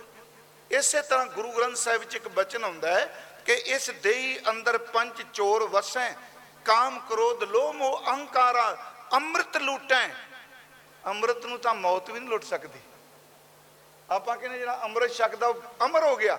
ਇੱਥੇ ਅੰਮ੍ਰਿਤ ਲੂਟੈਂ ਦਰ ਤੇ ਚਿਹਰੇ ਚੰਗੇ ਗੁਣਾਂ ਨੂੰ ਲੁੱਟ ਕੇ ਲੈ ਚੱਲੇ ਆ। ਚੰਗੇ ਤੇਰੇ ਗੁਣ, ਇਹ ਲੁੱਟੇ ਜਾਂਦੇ ਆ। ਅੰਮ੍ਰਿਤ ਲੁੱਟੈ, ਮਨਮੁਖ ਨਹੀਂ ਬੂਝੈ, ਕੋ ਨਾ ਸੁਣੈ ਪੁਕਾਰਾ। ਇਹ ਅ- ਅਰਥ ਹੋਰ ਹੋ ਗਿਆ ਅੰਮ੍ਰਿਤ ਦੇ। ਇੱਥੋਂ ਤੱਕ ਗੁਰੂ ਗ੍ਰੰਥ ਸਾਹਿਬ ਵਿੱਚ ਚੰਦਨ ਦੇ ਅਰਥਾਂ ਵਿੱਚ ਵੀ ਅੰਮ੍ਰਿਤ ਅੰਮ੍ਰਿਤ ਚੰਦਨ ਦੇ ਅਰਥਾਂ ਵਿੱਚ ਵੀ ਆਇਆ ਵਿਕ ਅੰਮ੍ਰਿਤ ਬਸੈ ਇੱਕ ਸੰਗਾ ਭਗਤ ਰਵਿਦਾਸ ਜੀ। ਅੰਮ੍ਰਿਤ ਦਾ ਅਰਥ ਚੰਦਨ ਅੰਮ੍ਰਿਤ ਦਾ ਅਰਥ ਦੁੱਧ। ਅਗਲੀ ਬੇਨਤੀ ਕੋਰ ਕਰ ਇੱਕ ਸ਼ਬਦ ਹੁੰਦਾ ਹੈ, ਅੰਮ੍ਰਿਤ ਕਾਇਆ ਰਹਿ ਸੁਖਾਲੀ ਬਾਜੀਏ ਸੰਸਾਰੋ। ਉਥੇ ਅੰਮ੍ਰਿਤ ਕਾਇਆ ਦਾ ਅਰਥ ਹੈ ਕਾਇਆ ਸਮਝਦੀ ਹੈ ਮੈਂ ਕਦੀ ਮਰਨਾ ਹੀ ਨਹੀਂ। ਉਥੇ ਅੰਮ੍ਰਿਤ ਦੇ ਅਰਥ ਹੋਰ ਨੇ। ਫਿਰ ਅਗਲੀ ਗੱਲ ਕਿ ਅੰਮ੍ਰਿਤ ਹੈ ਕਿੱਥੇ? ਗੁਰੂ ਗ੍ਰੰਥ ਸਾਹਿਬ ਜੀ ਬਚਨ ਕਰਦੇ ਆ ਘਰ ਹੀ ਮੈਂ ਅੰਮ੍ਰਿਤ ਭਰਪੂਰ ਹੈ ਮਨ ਮੁਖਾਂ ਸਾਧ ਨਾ ਪਾਇਆ। ਇਹ ਤੁਕਾਂ ਸੁਣਾ ਕੇ ਫਿਰ ਕਿਹਾ ਜਾਂਦਾ ਹੈ, ਵੇਖੋ ਇਹ ਲੋਕੋ ਤੁਸੀਂ ਬਾਹਰੋਂ ਅੰਮ੍ਰਿਤ ਛਕੀ ਜਾਂਦੇ ਹੋ ਸਾਡੇ ਬਾਬਿਆਂ ਦੱਸਦਾ ਅੰਦਰ ਹੀ ਅੰਮ੍ਰਿਤ ਹੈ। ਤੇ ਰੂਹਾਨੀਅਤ ਇੱਕ ਐਸੀ ਬੁਝਾਰਤ ਹੈ ਕਿ ਕਮਲਾ ਬੰਦਾ ਵੀ ਐਵੇਂ ਅ- ਉਹ ਅੱਦਰ ਦੀਆਂ ਪੱਦਰ ਦੀਆਂ ਛੱਡੀ ਜਾ ਲੋਕੀ ਕਿ ਮੱਥਾ ਟੇਕਣਾ ਸ਼ੁਰੂ ਕਰ ਦਿੰਦੇ ਆ। ਇਹ ਤਾਂ ਬੜਾ ਪਹੁੰਚਿਆ ਹੋਇਆ। ਬਖਸ਼ਿਓ ਮੈਨੂੰ। ਇਹ ਸ਼ਬਦ ਕਹਿਣਾ ਬੜਾ ਪਹੁੰਚਿਆ ਹੈ। ਤੇ ਕਈ ਵਾਰੀ ਮਨ ਚ ਆਉਂਦਾ ਵੀ ਤੈਨੂੰ ਪਤਾ ਕਿੱਥੇ ਪਹੁੰਚਿਆ ਮਸਕੀਨ ਸਾਹਿਬ ਇੱਕ ਦਿਨ ਕਥਾ ਕਰ ਰਹੇ ਸਨ, ਅਮਰੀਕਾ ਸਾਂਝੀ ਅਸੀਂ। ਉਹਨਾਂ ਦੇ ਚਲਾਣੇ ਤੋਂ ਪਹਿਲਾਂ ਇੱਕ ਸੱਜਣ ਆਇਆ ਅੰਮ੍ਰਿਤ ਵੇਲੇ, ਉਹ ਉਹ ਨਾਮ ਜਪਦੇ ਸਨ ਉੱਚੀ ਰੁਦਮ ਚ। ਮਸਕੀਨ ਸਾਹਿਬ, ਜਦੋਂ ਇਕੱਠੇ ਹੋਣਾ ਵਾਹਿਗੁਰੂ ਬੜਾ ਉੱਚਾ ਹੇਕ ਲਾ ਕੇ। ਉਹ ਇੱਕ ਦਿਨ ਕੋਈ ਸੱਜਣ ਆਇਆ ਤੇ ਮਸਕੀਨ ਸਾਹਿਬ ਨੇ ਗੱਲ ਕਥਾ ਸੁਣਾਈ। ਕਹਿੰਦਾ ਜੀ, ਦਸਮ ਦਵਾਰ ਕਿੱਥੇ ਹੁੰਦਾ ਹੈ? ਉਹ ਵੀ ਕਿਤੇ ਵਿਚਾਰਾ ਪੜਿਆ ਪੜਾਇਆ ਆਣਾ ਦਸਮ ਦਵਾਰ ਕਿੱਥੇ ਹੁੰਦਾ? ਹੈ ਮਸਕੀਨ ਸਾਹਿਬ ਕਹਿੰਦੇ ਨੇ ਵੀ ਤੂੰ ਕੀ ਕਰਨਾ ਹੈ? ਉਹ ਕਹਿੰਦਾ, ਮੈਂ ਨਾਮ ਜਪਣਾ, ਮੈਂ ਸੋਚਿਆ ਕਿਤੇ ਅੱਗੇ ਤੇ ਨਹੀਂ ਮੈਂ ਨਿਕਲ ਗਿਆ ਦਸਮ ਦਵਾਰ ਤੋਂ। ਕਿਤੇ ਰਾਹ 'ਚ ਰਹਿ ਗਿਆ ਹੋਵੇ। ਉਹਨਾਂ ਸਮਝਾਇਆ, ਕਹਿੰਦਾ, ਗੁਰਮੁਖਾ, ਸ਼ਬਦ ਚੰਗਾ ਹੈ ਦਸਮ ਦਵਾਰ, ਪਰ ਪਾਈ ਤੈਨੂੰ ਕੋਈ ਕੁਰਾਏ ਬੈਠਾ ਹੈ। ਹੈ ਅੰਮ੍ਰਿਤ ਅੰਦਰ। ਕੋਈ ਸ਼ੱਕ ਨਹੀਂ, ਮੈਂ ਬੇਨਤੀ ਕਰਾਂਗਾ, ਅੰਦਰ ਅੰਮ੍ਰਿਤ ਹੈ। ਪਰ ਇਹ ਕਹਿਣਾ ਜੀ, ਬਾਹਰੋਂ ਅੰਮ੍ਰਿਤ ਦੀ ਕੀ ਲੋੜ ਹੈ? ਤੇ ਆਮ ਬੰਦਾ ਸਮਝ ਜਾਂਦਾ ਵਾਕਈ ਜੀ ਅੰਦਰ ਹੀ ਸਭ ਕੁਝ ਹੈ। ਘਰ ਕੀ ਮੈਂ ਅੰਮ੍ਰਿਤ ਭਰਪੂਰ ਹੈ, ਮਨ ਮੁਖਾਂ ਸਾਧ ਨਾ ਪਾਇਆ। ਜਿਉ ਕਸਤੂਰੀ ਮਿਰਗ ਨਾ ਜਾਣੈ, ਭਰਮ ਦਾ ਭਰਮ ਭੁਲਾਇਆ ਅੰਦਰ ਅੰਮ੍ਰਿਤ। ਬਾਣੀ ਨੇ ਫਿਰ ਇਹ ਵੀ ਕਿਹਾ, ਜਿਸ ਜਲ ਨਿਧ ਕਾਰਨ ਤੁਮ ਜਗ ਆਏ ਸੋ ਅੰਮ੍ਰਿਤ ਗੁਰ ਤੇ ਪਾਈ ਜੀਓ। ਜੇ ਅੰਦਰ ਹੈ, ਤੇ ਫਿਰ ਅੰਮ੍ਰਿਤ ਗੁਰ ਤੇ ਪਾਈ ਦਾ ਅਰਥ ਕੀ ਨੇ? ਦੇਖੋ ਥੋੜਾ ਜਿਹਾ ਮੇਰੀ ਬੇਨਤੀ ਧਿਆਨ ਨਾਲ ਸੁਣਿਓ ਇਸ ਗੱਲ ਨੂੰ ਦੂਜਾ ਬਚਨ ਅਸੀਂ ਰੋਜ਼ ਆਨੰਦ ਸਾਹਿਬ ਚ ਪੜ੍ਹਦੇ ਹਾਂ ਸੁਰ ਨਰ ਮੁਨ ਜਨ ਅੰਮ੍ਰਿਤ ਲੋਚ ਦੇ ਇਹ ਖੋਜਦੇ ਸੋ ਅੰਮ੍ਰਿਤ ਗੁਰ ਤੇ ਪਾਇਆ। ਅੰਮ੍ਰਿਤ ਪੀਆ ਸਤਿਗੁਰ ਦੀਆ ਅਵਰ ਨਾ ਜਾਣਾ ਦੁਆ ਤੀਆ। ਪਰ ਨਾਲ ਬਾਣੀ ਇਹ ਵੀ ਕਹਿੰਦੀ ਅੰਮ੍ਰਿਤ ਨਾਮ ਨਿਧਾਨ ਹੈ ਅੰਮ੍ਰਿਤ ਦਾ ਨਾਮ ਹੈ ਗੁਰਬਾਣੀ ਇਹ ਸ਼ਬਦ ਵਰਦੀ ਹੈ, ਅੰਮ੍ਰਿਤ ਤੇਰੀਆਂ ਬਾਣੀਆਂ ਤੇਰੇ ਭਗਤਾ ਹਿਰਦੈ ਸਮਾਣੀਆਂ। ਬਾਣੀ ਅੰਮ੍ਰਿਤ ਹੈ ਬਸ ਸਵਾਲ ਇੰਨਾ ਹੈ, ਜੇ ਅੰਦਰ ਅੰਮ੍ਰਿਤ ਹੈ ਪਹਿਲੀ ਗੱਲ ਜਿਹੜੇ ਨਹੀਂ ਮੰਨਦੇ ਉਹ ਇਸ ਗੱਲ ਨੂੰ ਵੀ ਸਵੀਕਾਰਦੇ ਨੇ ਉਹ ਕਹਿੰਦੇ ਨਹੀਂ ਜੀ ਇਹ ਅੰਦਰ ਅੰਮ੍ਰਿਤ ਅੰਮ੍ਰਿਤ ਵਾਲੀ ਕਹਾਣੀ ਕੋਈ ਨਹੀਂ ਇਹ ਗੋਣੀ ਦੱਸੇ ਆ। ਕੋਈ ਅੰਦਰ ਨਹੀਂ ਵਾਪਰਦਾ। ਮੈਂ ਕੁਝ ਬੇਨਤੀਆਂ ਤੁਹਾਨੂੰ ਕਰਨੀਆਂ ਨੇ ਕੋਈ ਗੱਲ ਆਪਾਂ ਬਾਣੀ ਤੋਂ ਬਾਹਰ ਨਿਕਲ ਕੇ ਨਹੀਂ ਕਰਾਂਗੇ। ਜੇ ਅੰਦਰ ਅੰਮ੍ਰਿਤ ਹੈ ਸਵਾਲ ਹੈ ਫਿਰ ਗੁਰੂ ਕੋਲੋਂ ਅੰਮ੍ਰਿਤ ਕਿਉਂ ਛਕਨੇ ਆ? ਜੇ ਅੰਦਰ ਅੰਮ੍ਰਿਤ ਹੈ ਤੇ ਫਿਰ ਬਾਹਰੋਂ ਅੰਮ੍ਰਿਤ ਦੀ ਕੀ ਲੋੜ ਹੈ? ਇਹ ਮੇਰੀਆਂ ਇੱਕ ਬੇਨਤੀਆਂ ਜੇ। ਜਿਹੜਾ ਇਹ ਕਹਿੰਦਾ ਅੰਦਰ ਅੰਮ੍ਰਿਤ ਹੈ ਹੀ ਨਹੀਂ, ਇੱਕ ਇਹ ਵੀ ਕੈਟਾਗਰੀ ਹੈ ਸਾਡੀ। ਉਹ ਉਹ ਕਹਿੰਦੇ, ਨਾ ਨਾ, ਕੁਝ ਨਹੀਂ, ਐਵੇਂ ਝੂਠ ਬੋਲਦੇ ਆ। ਮੇਰੀ ਤੁਹਾਡੀ ਬਾਡੀ ਵਿੱਚ ਬਹੁਤ ਕੁਝ ਰੱਬ ਨੇ ਰੱਖਿਆ ਹੈ। ਜਿਹੜਾ ਯਾਦ ਰੱਖਿਓ, ਬਾਹਰੋਂ ਪ੍ਰੇਰਣਾ ਮਿਲਦੀ ਹੈ ਤੇ ਪ੍ਰਗਟ ਹੁੰਦਾ ਹੈ। ਜੇ ਆਪਾਂ ਕਹੀਏ ਜੀ, ਇਹ ਹੈ ਹੀ ਨਹੀਂ ਨਹੀਂ ਗੁਰਮੁਖੋ, ਇਹ ਭੁਲੇਖਾ ਹੈ, ਅੰਦਰ ਹੈ। ਪਰ ਜਦੋਂ ਬਾਹਰੋਂ ਪ੍ਰੇਰਣਾ ਮਿਲਦੀ ਅੰਦਰ ਵਾਲੀ એનર્ਜੀ ਫਿਰ ਬਾਡੀ ਚੋਂ ਬਾਹਰ ਨਿਕਲਦੀ ਹੈ। ਥੋੜਾ ਜਿਹਾ ਇਸ ਨੁਕਤੇ ਨੂੰ ਸੁਣਿਓ। ਪੰਜ ਪਿਆਰੇ ਸਾਹਿਬ ਆਏ ਬੈਠੇ ਆ, ਅੰਮ੍ਰਿਤ ਸੰਚਾਰ ਹੋਣਾ ਦੇਖੋ, ਜਿੰਨੇ ਅਸੀਂ ਬੈਠੇ ਆ, ਕੋਈ ਬਚਿਆ ਹੋਵੇ ਗੱਲ ਵੱਖਰੀ, ਕਿ ਇਹ ਪੰਜ ਜਜ਼ਬੇ ਮੇਰੀ ਤੁਹਾਡੀ ਬਾਡੀ 'ਚ ਨਹੀਂ? ਕਾਮ, ਕ੍ਰੋਧ, ਲੋਭ, ਮੋਹ, ਹੰਕਾਰ, ਜਜ਼ਬੀ ਕਹਾਂਗੇ ਨਾ। ਪੰਜੇ ਅੰਦਰ ਨੇ। ਜੇ ਕਿਤੇ ਇਹ ਪਤਾ ਹੁੰਦਾ ਵੀ ਗੁੱਸਾ ਜਿਹੜਾ ਹੈ ਇਹ ਬਾਡੀ ਦੇ ਇਸ ਹਿੱਸੇ 'ਚ ਹੈ, ਤੇ ਸੱਚੀ ਮੁੱਚੀ ਬਾਬਿਆਂ ਨੇ ਹਸਪਤਾਲ ਵੀ ਖੋਲਦੇ ਸਨ ਵੀ ਜਿਹੜਾ ਤੁਹਾਡਾ ਕ੍ਰੋਧ ਵਾਲਾ ਪਾਰਟ ਹੈ, ਅਸੀਂ ਬਦਲ ਦਿੰਨੇ ਆ ਇਹ ਇਹ ਬਦਲਿਆ ਜਾਏਗਾ ਖੂਨ ਬਦਲਿਆ ਜਾਂਦਾ ਹੈ। ਹੈ ਜ਼ਰੂਰ। ਜੇ ਇਹ ਪਤਾ ਹੁੰਦਾ ਕਾਮ ਦੀ ਬਿਰਤੀ ਸਿਰਫ ਇੱਥੋਂ ਤੱਕ ਹੈ। ਯਾਦ ਰੱਖਿਓ ਮੈਂ ਪਿਛਲੇ ਦਿਨੀ ਕਿਹਾ ਲੋਕੀ ਵਾਸ਼ਨਾ ਦਾ ਚਿੰਤਨ ਕਰਕੇ ਵੀ ਆਨੰਦ ਮਾਣ ਜਾਂਦੇ ਹੁੰਦੇ ਆ। ਇਹ ਬੜਾ ਬੜਾ ਬਰੀਕ ਗੱਲ ਹੈ, ਸਿਮਰਨ ਕਰਨ ਵਾਲੇ ਇਸ ਗੱਲ ਨੂੰ ਸਮਝਦੇ ਆ। ਅੱਠ ਤਰ੍ਹਾਂ ਦੀ ਕਾਮਕ ਬਿਰਤੀ ਦੱਸੀ ਹੈ ਪੁਰਾਣੇ ਸ਼ਾਸਤਰਕਾਰਾਂ ਨੇ। ਅੱਜ ਕੱਲ ਦੇ ਜੀਵ ਦੇ ਚਸਕੇ ਵੀ ਇਹਦੇ ਹੀ ਪੂਰੇ ਹੁੰਦੇ ਆ। ਜੇ ਤੂੰ ਆਹ ਚੀਜ਼ ਨਹੀਂ ਖਾਣੀ ਅੱਜ ਕੱਲ ਅਸੀਂ ਇਹ ਤਿਆਰ ਕਰ ਦਿੱਤਾ ਹੈ। ਮੈਂ ਵੇਖੋ, ਮੈਂ ਮਾਸ ਦੇ ਮਸਲੇ 'ਚ ਨਹੀਂ ਕੋਈ ਕਹਿੰਦਾ ਪੰਜ ਸੇ ਉਹ ਅੱਜ ਕੱਲ ਨਾ ਕਹਿੰਦੇ, ਉਹ ਅਸੀਂ ਨਹੀਂ ਬਾਹਰੋਂ ਖਾਂਦੇ, ਅਸੀਂ ਨਾ ਵੈਜੀਟੇਰੀਅਨ, ਇਹ ਚਾਂਪਾਂ ਖਾਂਦੇ ਆ, ਨਹੀਂ, ਚਿਕਨ। ਮੈਂ ਕਹਿੰਦਾ ਖਾਣਾ ਤੇ ਤੁਸੀਂ ਦੂਜੇ ਹੀ ਹੁੰਦੇ ਆ ਤੇ ਐਵੇਂ ਕਿਉਂ ਭੁਲੇਖੇ 'ਚ ਬੈਠੇ ਹੋ? ਉਹ ਉਹਦੀ ਚੱਕੀ ਮਾਰਦੇ ਅੰਦਰੋਂ ਫੀਲਿੰਗ ਤੁਸੀਂ ਮਾਸ ਦੀ ਲੈਂਦੇ ਹੋ। ਅਸਲੀਅਤ ਹੈ ਨਾ। ਲੋਕ ਫੁਰਨੇ ਰਾਹੀਂ ਭੋਗ ਭੋਗਦੇ ਆ। ਇੱਥੋਂ ਤੱਕ ਗੁਰੂ ਗ੍ਰੰਥ ਸਾਹਿਬ ਦਾ ਬਚਨ ਕਹੇ ਕਿ ਬੰਦਾ ਮੰਜੀ ਤੇ ਪਿਆ ਹੋਵੇ, ਉਹਦੇ ਹੱਥ ਪੈਰ ਕੁਝ ਵੀ ਕੰਮ ਨਾ ਕਰਨ, ਪਰ ਉਹ ਚਿੰਤਨ ਰਾਹੀਂ ਆਪਣੀ ਵਾਸ਼ਨਾ ਨੂੰ ਚੇਤੇ ਕਰ ਕਰਕੇ ਭੋਗ ਕਰੀ ਜਾਂਦਾ। ਪੁੰਡਰ ਕੇਸ, ਕੁਸਮ ਤੇ ਧੌਲੇ ਸਪਤ ਪਤਾਲ ਕੀ ਬਾਣੀ? ਲੋਚਨ ਸ਼ਰਮੈ ਬਲ ਬੁੱਧ ਨਾਠੀ ਤਾਂ ਕਾਮ ਪਵ ਸਮਾਧਾਣੀ ਗੁਰਮੁਖੋ ਫੁਰਨੇ ਦੇ ਰੂਪ ਚ। ਇਸੇ ਕਰਕੇ ਗੁਰੂ ਫੁਰਨੇ ਤੇ ਜ਼ੋਰ ਦਿੰਦੇ ਨੇ ਕਿ ਵੇਖੀ ਮਾੜਾ ਫੁਰਨਾ ਕਿਤੇ ਜ਼ਿੰਦਗੀ ਨੂੰ ਤਬਾਹ ਨਾ ਕਰ ਦੇ ਮੈਂ ਫਿਰ ਬੇਨਤੀ ਕਰਾਂਗਾ ਜੀ, ਕਾਮ ਕ੍ਰੋਧ ਮੇਰੇ ਤੁਹਾਡੇ ਸਰੀਰ 'ਚ ਹੈ। ਹਰ ਵੇਲੇ ਕਿਉਂ ਨਹੀਂ ਪ੍ਰਗਟ ਹੁੰਦਾ? ਹੁਣੇ ਮੈਂ ਆਇਆ ਤੇ ਭਾਈ ਸਾਹਿਬ ਕਹਿ ਰਹੇ ਸਨ ਵੀ, ਫਿੱਕਾ ਨਹੀਂ ਬੋਲਣਾ ਮਾਬਾ ਜੀ ਨੇ ਕਿਹਾ, ਉਹਨਾਂ ਨਾਨਕ ਫਿੱਕਾ ਬੋਲੇ। ਸੱਚੀ ਮੁੱਚੀ ਉਹ ਵੀ ਬੋਡੀ 'ਚ ਹੈ। ਚੰਗਾ ਭਲਾ ਬੰਦਾ ਸ਼ਾਂਤ ਬੈਠਾ ਹੈ। ਤੇ ਯਾਦ ਰੱਖਿਓ, ਜਦੋਂ ਬਾਹਰੋਂ ਪ੍ਰੇਰਣਾ ਮਿਲਦੀ ਹੈ, ਗੁੱਸਾ ਉਦੋਂ ਹੀ ਆਉਂਦਾ ਹੈ। ਇੱਕ ਮੈਂ ਤੁਹਾਨੂੰ ਉਦਾਹਰਨ ਦੇਣਾ ਭਾਈ ਸੁਥਰੇ ਸ਼ਾਹ ਦੀ। ਉਹ ਆਏ ਮਹਾਰਾਜ ਦੇ ਦਰ, ਕਿਉਂਕਿ ਜਿਹੜੀਆਂ ਛੇ ਬਖਸ਼ਾਂ ਗੁਰੂ ਜੀ ਨੇ ਦਿੱਤੀਆਂ ਨਾ, ਭਗਤ ਭਗਵਾਨੀਏ, ਜੀਤ ਮੱਲੀਏ, ਸੰਗਤ ਸਹਿਬੀਏ, ਇਹ ਸੁਥਰਾ ਸ਼ਾਹੀ ਵੀ ਇੱਕ ਬਖਸ਼ ਸੀ। ਉਹ ਸੰਗਤ ਚ ਆਇਆ ਜੀ।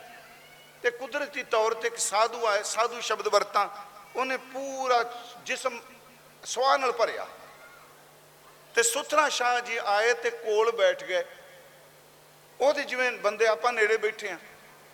ਉਹਨੇ ਕੀਤਾ ਜੀ ਉਂਗਲੀ ਨਾ ਇੱਕ ਉਹਦੇ ਢਿੱਡ 'ਚ ਖੋਬ ਦਿੱਤੀ। ਨਾਲ ਉਹ ਸਵਾਹ ਜਿਹੜੀ ਹੈ ਨਾ, ਉਹ ਤਲੀ ਤੇ ਰੱਖ ਕੇ, ਉਹ ਜਦੋਂ ਉਂਗਲੀ ਉਂਗਲੀ ਖੋਬੀ ਖੋਬੀ ਸਮਝਨੇ ਆਪਾਂ ਨਾ। ਉਹ ਇੱਕੋਦਮ ਵੇਖ ਲਿਆ ਸਾਧੂ ਨੇ, ਕਹਿੰਦਾ ਜੀ, ਮਹਾਤਮਾ ਜੀ, ਆਪਕਾ ਨਾਮ ਕੀ ਹੈ? ਕਹਿੰਦਾ ਸੀਤਲ ਦਾਸ, ਜਿਹਨੇ ਸਵਾ ਮਿਲੀ ਸੀ। ਉਹਨੇ ਫਿਰ ਚਾ ਸ਼ਰਾਰਤ ਕੀਤੀ 2 ਮਿੰਟਾਂ ਬਾਅਦ ਫਿਰ ਉਂਗਲ ਚਬੋ ਦਿੱਤੀ। ਕਹਿੰਦਾ, ਮੈਂ ਭੁੱਲ ਗਿਆ, ਆਪਕਾ ਨਾਮ ਕੀ ਕਹਿੰਦਾ, ਸੀਤਲ ਦਾਸ। ਥੋੜੀ ਜਿਹੀ ਟੋਨ ਬਦਲ ਗਈ ਉਹਦੀ। ਉੱਚੀ ਬੋਲਿਆ, ਸੀਤਲ ਦਾਸ। ਉਹਨੇ ਤੀਜੀ ਵਾਰੀ ਜਦੋਂ ਫਿਰ ਚਬੋਈ, ਉਂਗਲੀ ਕਹਿੰਦਾ, ਨਾਮ ਕਿਉਂ ਨੇ? ਵੱਟ ਕੇ ਚਪੇੜ ਮਾਰੀ। ਕਹਿੰਦਾ, ਸੀਤਲ ਦਾਸ। ਕਹਿੰਦਾ, ਮੈਂ ਵੀ ਭੁਲੇਖੇ 'ਚ ਬੈਠਾ ਸਾਂ ਵੀ ਸਵਾਹ ਉੱਤੇ ਆਈ ਹੈ ਤੇ ਅੱਗ ਕਿੱਥੇ ਪਈ ਹੈ ਕਿਉਂਕਿ ਅੱਗ ਤੋਂ ਬਿਨਾਂ ਸਵਾਹ ਹੀ ਨਹੀਂ ਬਾਹਰ ਆ ਸਕਦੀ। ਯਾਦ ਰੱਖਿਓ, ਅੰਦਰ ਬਹੁਤ ਕੁਝ ਪਿਆ ਹੈ ਕਾਮ ਪ੍ਰਗਟ ਹੁੰਦਾ ਹੈ ਜਦੋਂ ਬਾਹਰੋਂ ਪ੍ਰੇਰਣਾ ਮਿਲਦੀ ਹੈ ਇਹ ਤਾਂ ਕਹਿ ਦਿੰਦੇ ਆ, ਨਹੀਂ ਜੀ, ਇਹ, ਅ- ਅ- ਅੰਦਰ ਅੰਮ੍ਰਿਤ ਹੈ ਤੇ ਬਾਹਰ ਦੀ ਕੀ ਲੋੜ? ਕਾਮ, ਕ੍ਰੋਧ, ਲੋਭ, ਜੇ ਬਾਹਰ ਪੈਸਾ ਡਿੱਗਾ ਪਿਆ ਤੇ ਮੇਰੇ ਪਾਪੀ ਮਨ ਨੇ ਲਾਲਚ ਕਰਨਾ ਹੈ ਨਾ ਮਿੱਟੀ ਤੇ ਜਾਂਦਾ ਕੀ ਲਾਲਚ ਕਰ ਲੂਗਾ?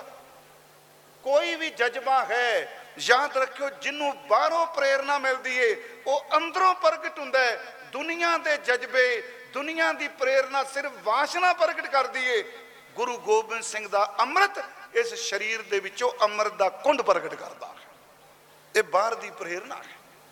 ਇੱਕ ਹੋਰ ਮੈਂ ਉਦਾਹਰਨ ਆਪ ਜੀ ਨੂੰ ਦੇ ਦੇਣਾ ਗੁਰਮਖੋ, ਲੱਕੜ ਵਿੱਚ ਅੱਗ ਹੈ। ਅੱਜ ਜਿੱਥੇ ਬੈਠੇ ਅਸੀਂ। ਖਰੇ ਪੱਤੇ ਥੋੜੇ ਆ। ਇਹ ਅੱਗ ਨਾਲ ਭਰੇ ਪਏ ਆ। ਪਰ ਅਸੀਂ ਕਹਿੰਦੇ ਆ ਅੱਗ ਤੋਂ ਬਚਾਉਂਦੇ ਆ ਨਾ। ਹਾਂ ਜਿੱਦਨ ਇਹਨਾਂ ਨੂੰ ਬਾਹਰੋਂ ਅੱਗ ਲੱਗ ਗਈ ਨਾ, ਇਹਦੇ ਥੱਲੇ ਕਿਸੇ ਨਹੀਂ ਬਹਿਣਾ। ਲੱਕੜ ਵਿੱਚੋਂ ਅੱਗ ਦੀਆਂ ਲਪਟਾਂ ਬਾਹਰ ਦੀ ਚਿੰਗ ਨਾਲ ਨਿਕਲਦੀਆਂ ਨੇ। ਆ ਦੁੱਧ ਦੇ ਵਿੱਚ ਸਭ ਨੂੰ ਪਤਾ ਦਹੀਂ ਹੈ। ਜਿਹੜੇ ਕਹਿੰਦੇ ਆ ਅੰਮ੍ਰਿਤ ਦੀ ਕੀ ਲੋੜ ਜੀ? ਅੰਦਰ ਹੀ ਸਭ ਕੁਝ ਹੈ ਤੇ ਕਦੀ ਕਿ ਬੀਬੀਓ ਤੁਸੀਂ ਬੈਠੀਏ, ਸੱਚੀ ਹੈ ਦੁੱਧ ਚੋ ਕੇ ਬਾਲਟੀ 'ਚ ਕਿਤੇ ਆਪਾਂ ਮਧਾਣੀ ਪਾਈ ਹੈ? ਕਦੀ ਕਿਸੇ ਨੇ ਦੁੱਧ ਬਾਲਟੀ 'ਚ ਪਾ ਕੇ ਕਹੇ ਵੀ ਮਧਾਣੀ ਪਾਓ ਮੱਖਣ ਕੱਢੀਏ? ਅੱਗੇ ਕਹਿੰਦਾ ਇਹਦਾ ਪ੍ਰੋਸੈਸ ਹੈ। ਇਹ- ਇਹਦਾ ਪਹਿਲਾਂ ਦਹੀਂ ਬਣੇਗਾ ਦਹੀਂ ਤਾਂ ਬਣੇਗਾ ਜੇ ਬਾਹਰੋਂ ਜਾਗ ਲੱਗੇਗੀ ਤਾਂ। ਬਾਹਰੋਂ ਜਾਗ ਲੱਗੇ ਤੇ ਦੁੱਧ ਦਾ ਦਹੀਂ ਬਣ ਜਾਂਦਾ ਹੈ, ਉਹਦੇ ਵਿੱਚੋਂ ਮੱਖਣ ਨਿਕਲਦਾ ਹੈ। ਬਾਹਰ ਦੀ ਜਾਗ ਤੋਂ ਬਿਨਾ ਤਾਂ ਪਿਆਰਿਓ ਮੱਖਣ ਵੀ ਨਹੀਂ ਬਾਹਰ ਆ ਸਕਦਾ। ਬਾਹਰ ਦੀ ਚਿੰਗਾਰੀ ਤੋਂ ਬਿਨਾ ਤਾਂ ਅੱਗ ਵੀ ਨਹੀਂ ਬਾਹਰ ਆ ਸਕਦੀ, ਇੱਥੋਂ ਤੱਕ ਹਰ ਪੁਰਖ ਦੇ ਵਿੱਚ ਇਸਤਰੀ ਹੈ।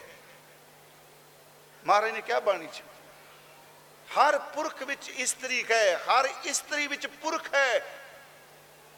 ਫਿਰ ਮੇਰੀ ਬੇਨਤੀ ਨੂੰ ਵਾਸ਼ਨਾ ਨਾਲ ਨਾ ਲੈ ਕੇ ਜਾਇਓ। ਸੰਤਾਨ ਕਿਵੇਂ ਜਨਮ ਲਏਗੀ ਜੇ ਇਸਤਰੀ ਪੁਰਖ ਦਾ ਸੰਜੋਗ ਬਾਹਰ ਮੁਖੀ ਹੈ, ਤੇ ਸੰਤਾਨ ਜਨਮ ਲੈਂਦੀ ਹੈ ਗੁਰਮਖੋ। ਇਹ ਅੰਮ੍ਰਿਤ ਗੁਰੂ ਗੋਬਿੰਦ ਸਿੰਘ ਦਾ ਆਪਣਾ ਆਪਾ ਹੈ, ਜਿਹਦੇ ਵਿੱਚ ਪੰਜ ਅੰਮ੍ਰਿਤ ਦਾ ਸੰਚਾਰ, ਵੇਖੋ, ਲਫ਼ਜ਼ ਉਹਨਾਂ ਪ੍ਰਚਾਰ ਨਹੀਂ ਲਿਖਿਆ।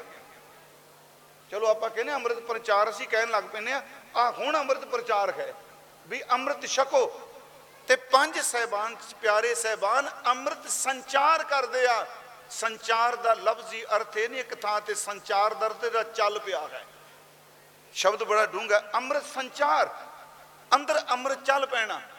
ਤੇ ਅਗਲੀ ਗੱਲ, ਜਿਹੜੀਆਂ ਬਾਣੀਆਂ ਪਾਣੀ ਵਿੱਚ ਪਾਏ ਹੋਏ ਪਤਾਸੇ ਤੇ ਸਰਬ ਲੋਹ ਦਾ ਖੰਡਾ ਤੇ ਬਾਟਾ ਮਿਲ ਕੇ ਅੰਮ੍ਰਿਤ ਬਣਦਾ ਹੈ, ਉਹਨਾਂ ਬਾਣੀਆਂ ਦਾ ਅੰਮ੍ਰਿਤ ਵੇਲੇ ਨਿਤਨੇਮ ਦੇ ਦਿੱਤਾ, ਨਿਤਨੇਮ ਤੋਂ ਹੀ ਰੋਜ਼ ਕਰਨਾ ਹੈ।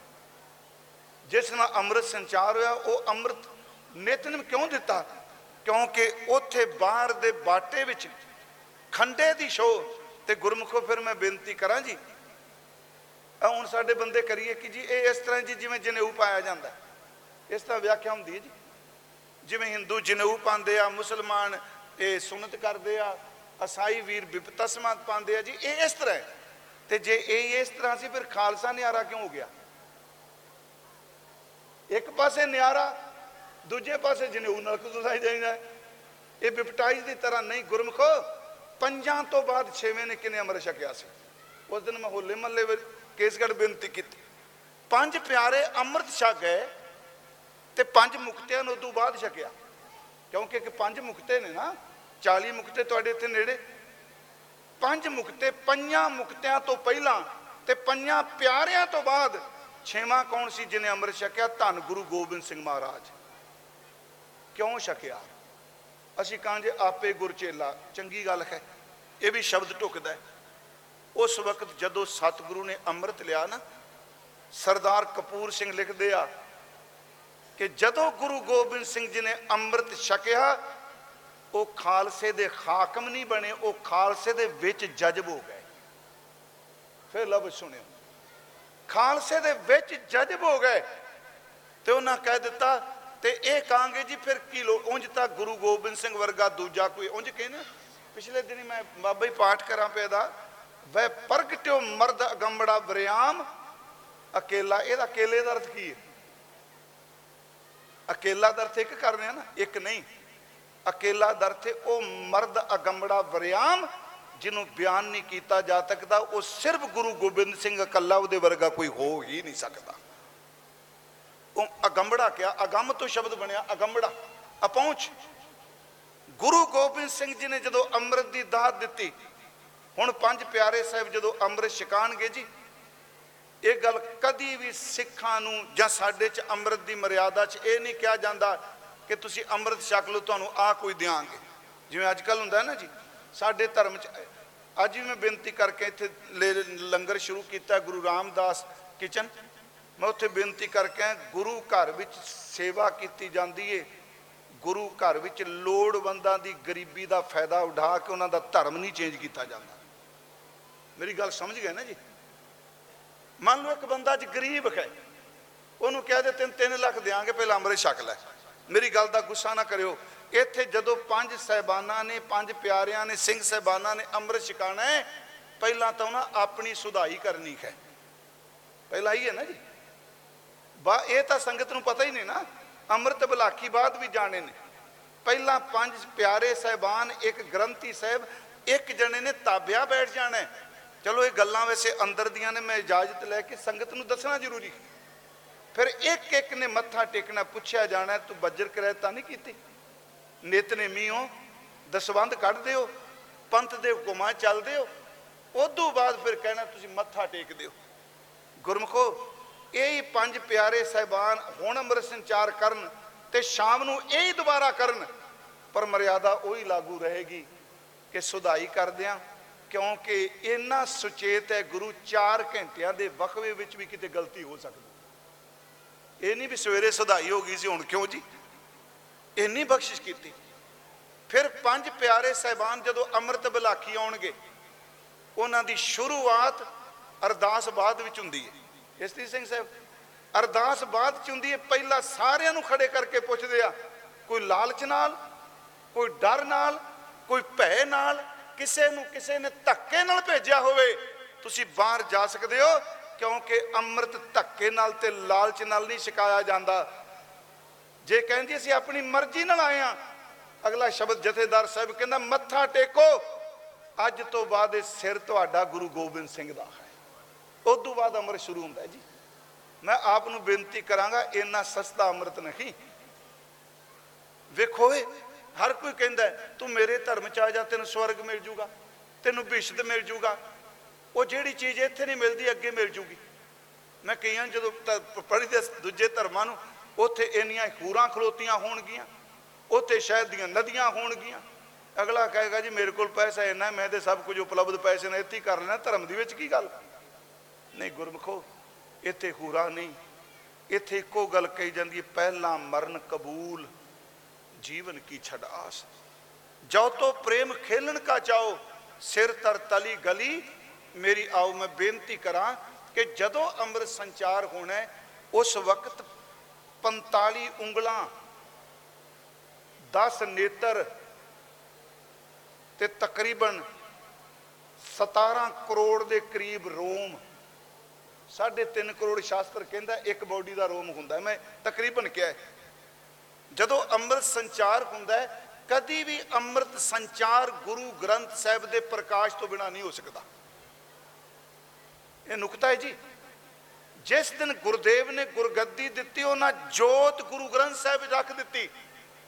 ਪਰ ਤਰੀਕਾ ਜਿਹੜਾ ਅੰਮ੍ਰਿਤ ਗੁਰੂ ਗੋਬਿੰਦ ਸਿੰਘ ਜੀ ਨੇ ਆਪਣੇ ਹੱਥਾਂ ਨਾਲ ਤਰਾ ਛਕਾਇਆ ਫਿਜ਼ੀਕਲ ਤਰੀਕਾ ਹੈ। ਕਹਿਣ ਲੱਗੇ ਜੋਤ ਗੁਰੂ ਗ੍ਰੰਥ ਸਾਹਿਬ ਚ ਹੈ। ਤੇ ਜੁਗਤ ਜਿਹੜੇ ਅੱਗੇ ਪੰਜ ਪਿਆਰੇ ਬੈਠ ਕੇ ਅੰਮ੍ਰਿਤ ਸੰਚਾਰ ਕਰਨ ਲੱਗੇ, ਇਹਨਾਂ ਨੂੰ ਦੇ ਦਿੱਤੀ ਹੈ ਕਿਉਂਕਿ ਵਿਸਾਖੀ ਨੇੜੇ ਆਉਣ ਵਾਲੀ ਹੈ। ਇਹ ਵੀ ਮੈਂ ਬੇਨਤੀ ਕੇਸਗੜ੍ਹ ਕਰਕੇ ਆਇਆ। ਦੇਖੋ, ਅਸੀਂ ਪਰਉਪਕਾਰਾਂ ਦੀ ਗੱਲ ਕਰ ਰਹੇ ਹਾਂ, ਮਹਾਰਾਜ ਨੇ ਪੁੱਤਰ ਦੇ ਦਿੱਤੇ, ਬਾਕੀ ਦਿੱਤੇ, ਪਿਤਾ ਦਿੱਤਾ, ਸਭ ਕੁਝ ਦਿੱਤਾ। ਕਦੀ ਆ ਚੇਤੇ ਰੱਖਿਓ, ਪੰਜ ਸਿੰਘ ਅੰਮ੍ਰਿਤ ਸੰਚਾਰ ਕਰਦੇ, ਇਹ ਕਿੰਨੇ ਦਿੱਤਾ? ਕਦੀ ਕੋਈ ਬੰਦਾ ਹੱਕ ਕਿਸੇ ਨੂੰ ਦਿੰਦਾ ਆਪਣਾ? ਉਹ ਸਿੱਖੋ ਉਦਨ ਕੱਲਾ ਗੁਰੂ ਗੋਬਿੰਦ ਸਿੰਘ ਚੇਲੇ ਹੀ ਨਹੀਂ ਬਣੇ। ਉਹਨਾਂ ਨੇ ਪੰਜਾਂ ਨੂੰ ਅੰਮ੍ਰਿਤ ਦੇ ਕੇ ਇੰਨੀ ਕਿਰਪਾ ਕਰ ਦਿੱਤੀ। ਕਹਿਣ ਲੱਗੇ, ਮੈਂ ਸਰਬ ਵਿਆਪਕ ਸਾਰੇ ਪੰਜਾਂ ਚ ਵਰਤਾਂਗਾ, ਇੱਕੋ ਵੇਲੇ। ਭਾਵੇਂ ਹਜ਼ਾਰਾਂ ਪੰਜ ਪਿਆਰਿਆਂ ਦੇ ਜਥੇ ਅੰਮ੍ਰਿਤ ਸੰਚਾਰ ਕਰਨ, ਹਜ਼ਾਰਾਂ ਜਥਿਆਂ ਵਿੱਚ ਗੁਰੂ ਗੋਬਿੰਦ ਸਿੰਘ ਵਰਤਦਾ ਹੈ। ਇਹ ਸਭ ਤੋਂ ਵੱਡੀ ਕਿਰਪਾ ਹੈ, ਜਿਹੜੀ ਪੰਜ ਪਿਆਰੇ ਸਹਿਬਾਨ ਨੂੰ ਦਿੱਤੀ। ਹੁਣ ਜਦੋਂ ਅੰਮ੍ਰਿਤ ਸੰਚ ਮੈਂ ਪੰਜ ਸਿੰਘ ਨਹੀਂ ਸ਼ਬਦ ਵਰਤ ਰਿਹਾ ਕਿਉਂਕਿ ਅੰਮ੍ਰਿਤ ਵਿੱਚ ਪੰਜ ਪਿਆਰੇ ਹੀ ਹੁੰਦੇ ਆ। ਪੰਜ ਸਿੰਘ ਤਾਂ ਉਂਝ ਵੀ ਇਕੱਠੇ ਹੋ ਸਕਦੇ ਆ ਜੀ। ਪਿਆਰਾ ਸ਼ਬਦ ਹੈ ਅੰਮ੍ਰਿਤ ਸੰਚਾਰ ਲਈ।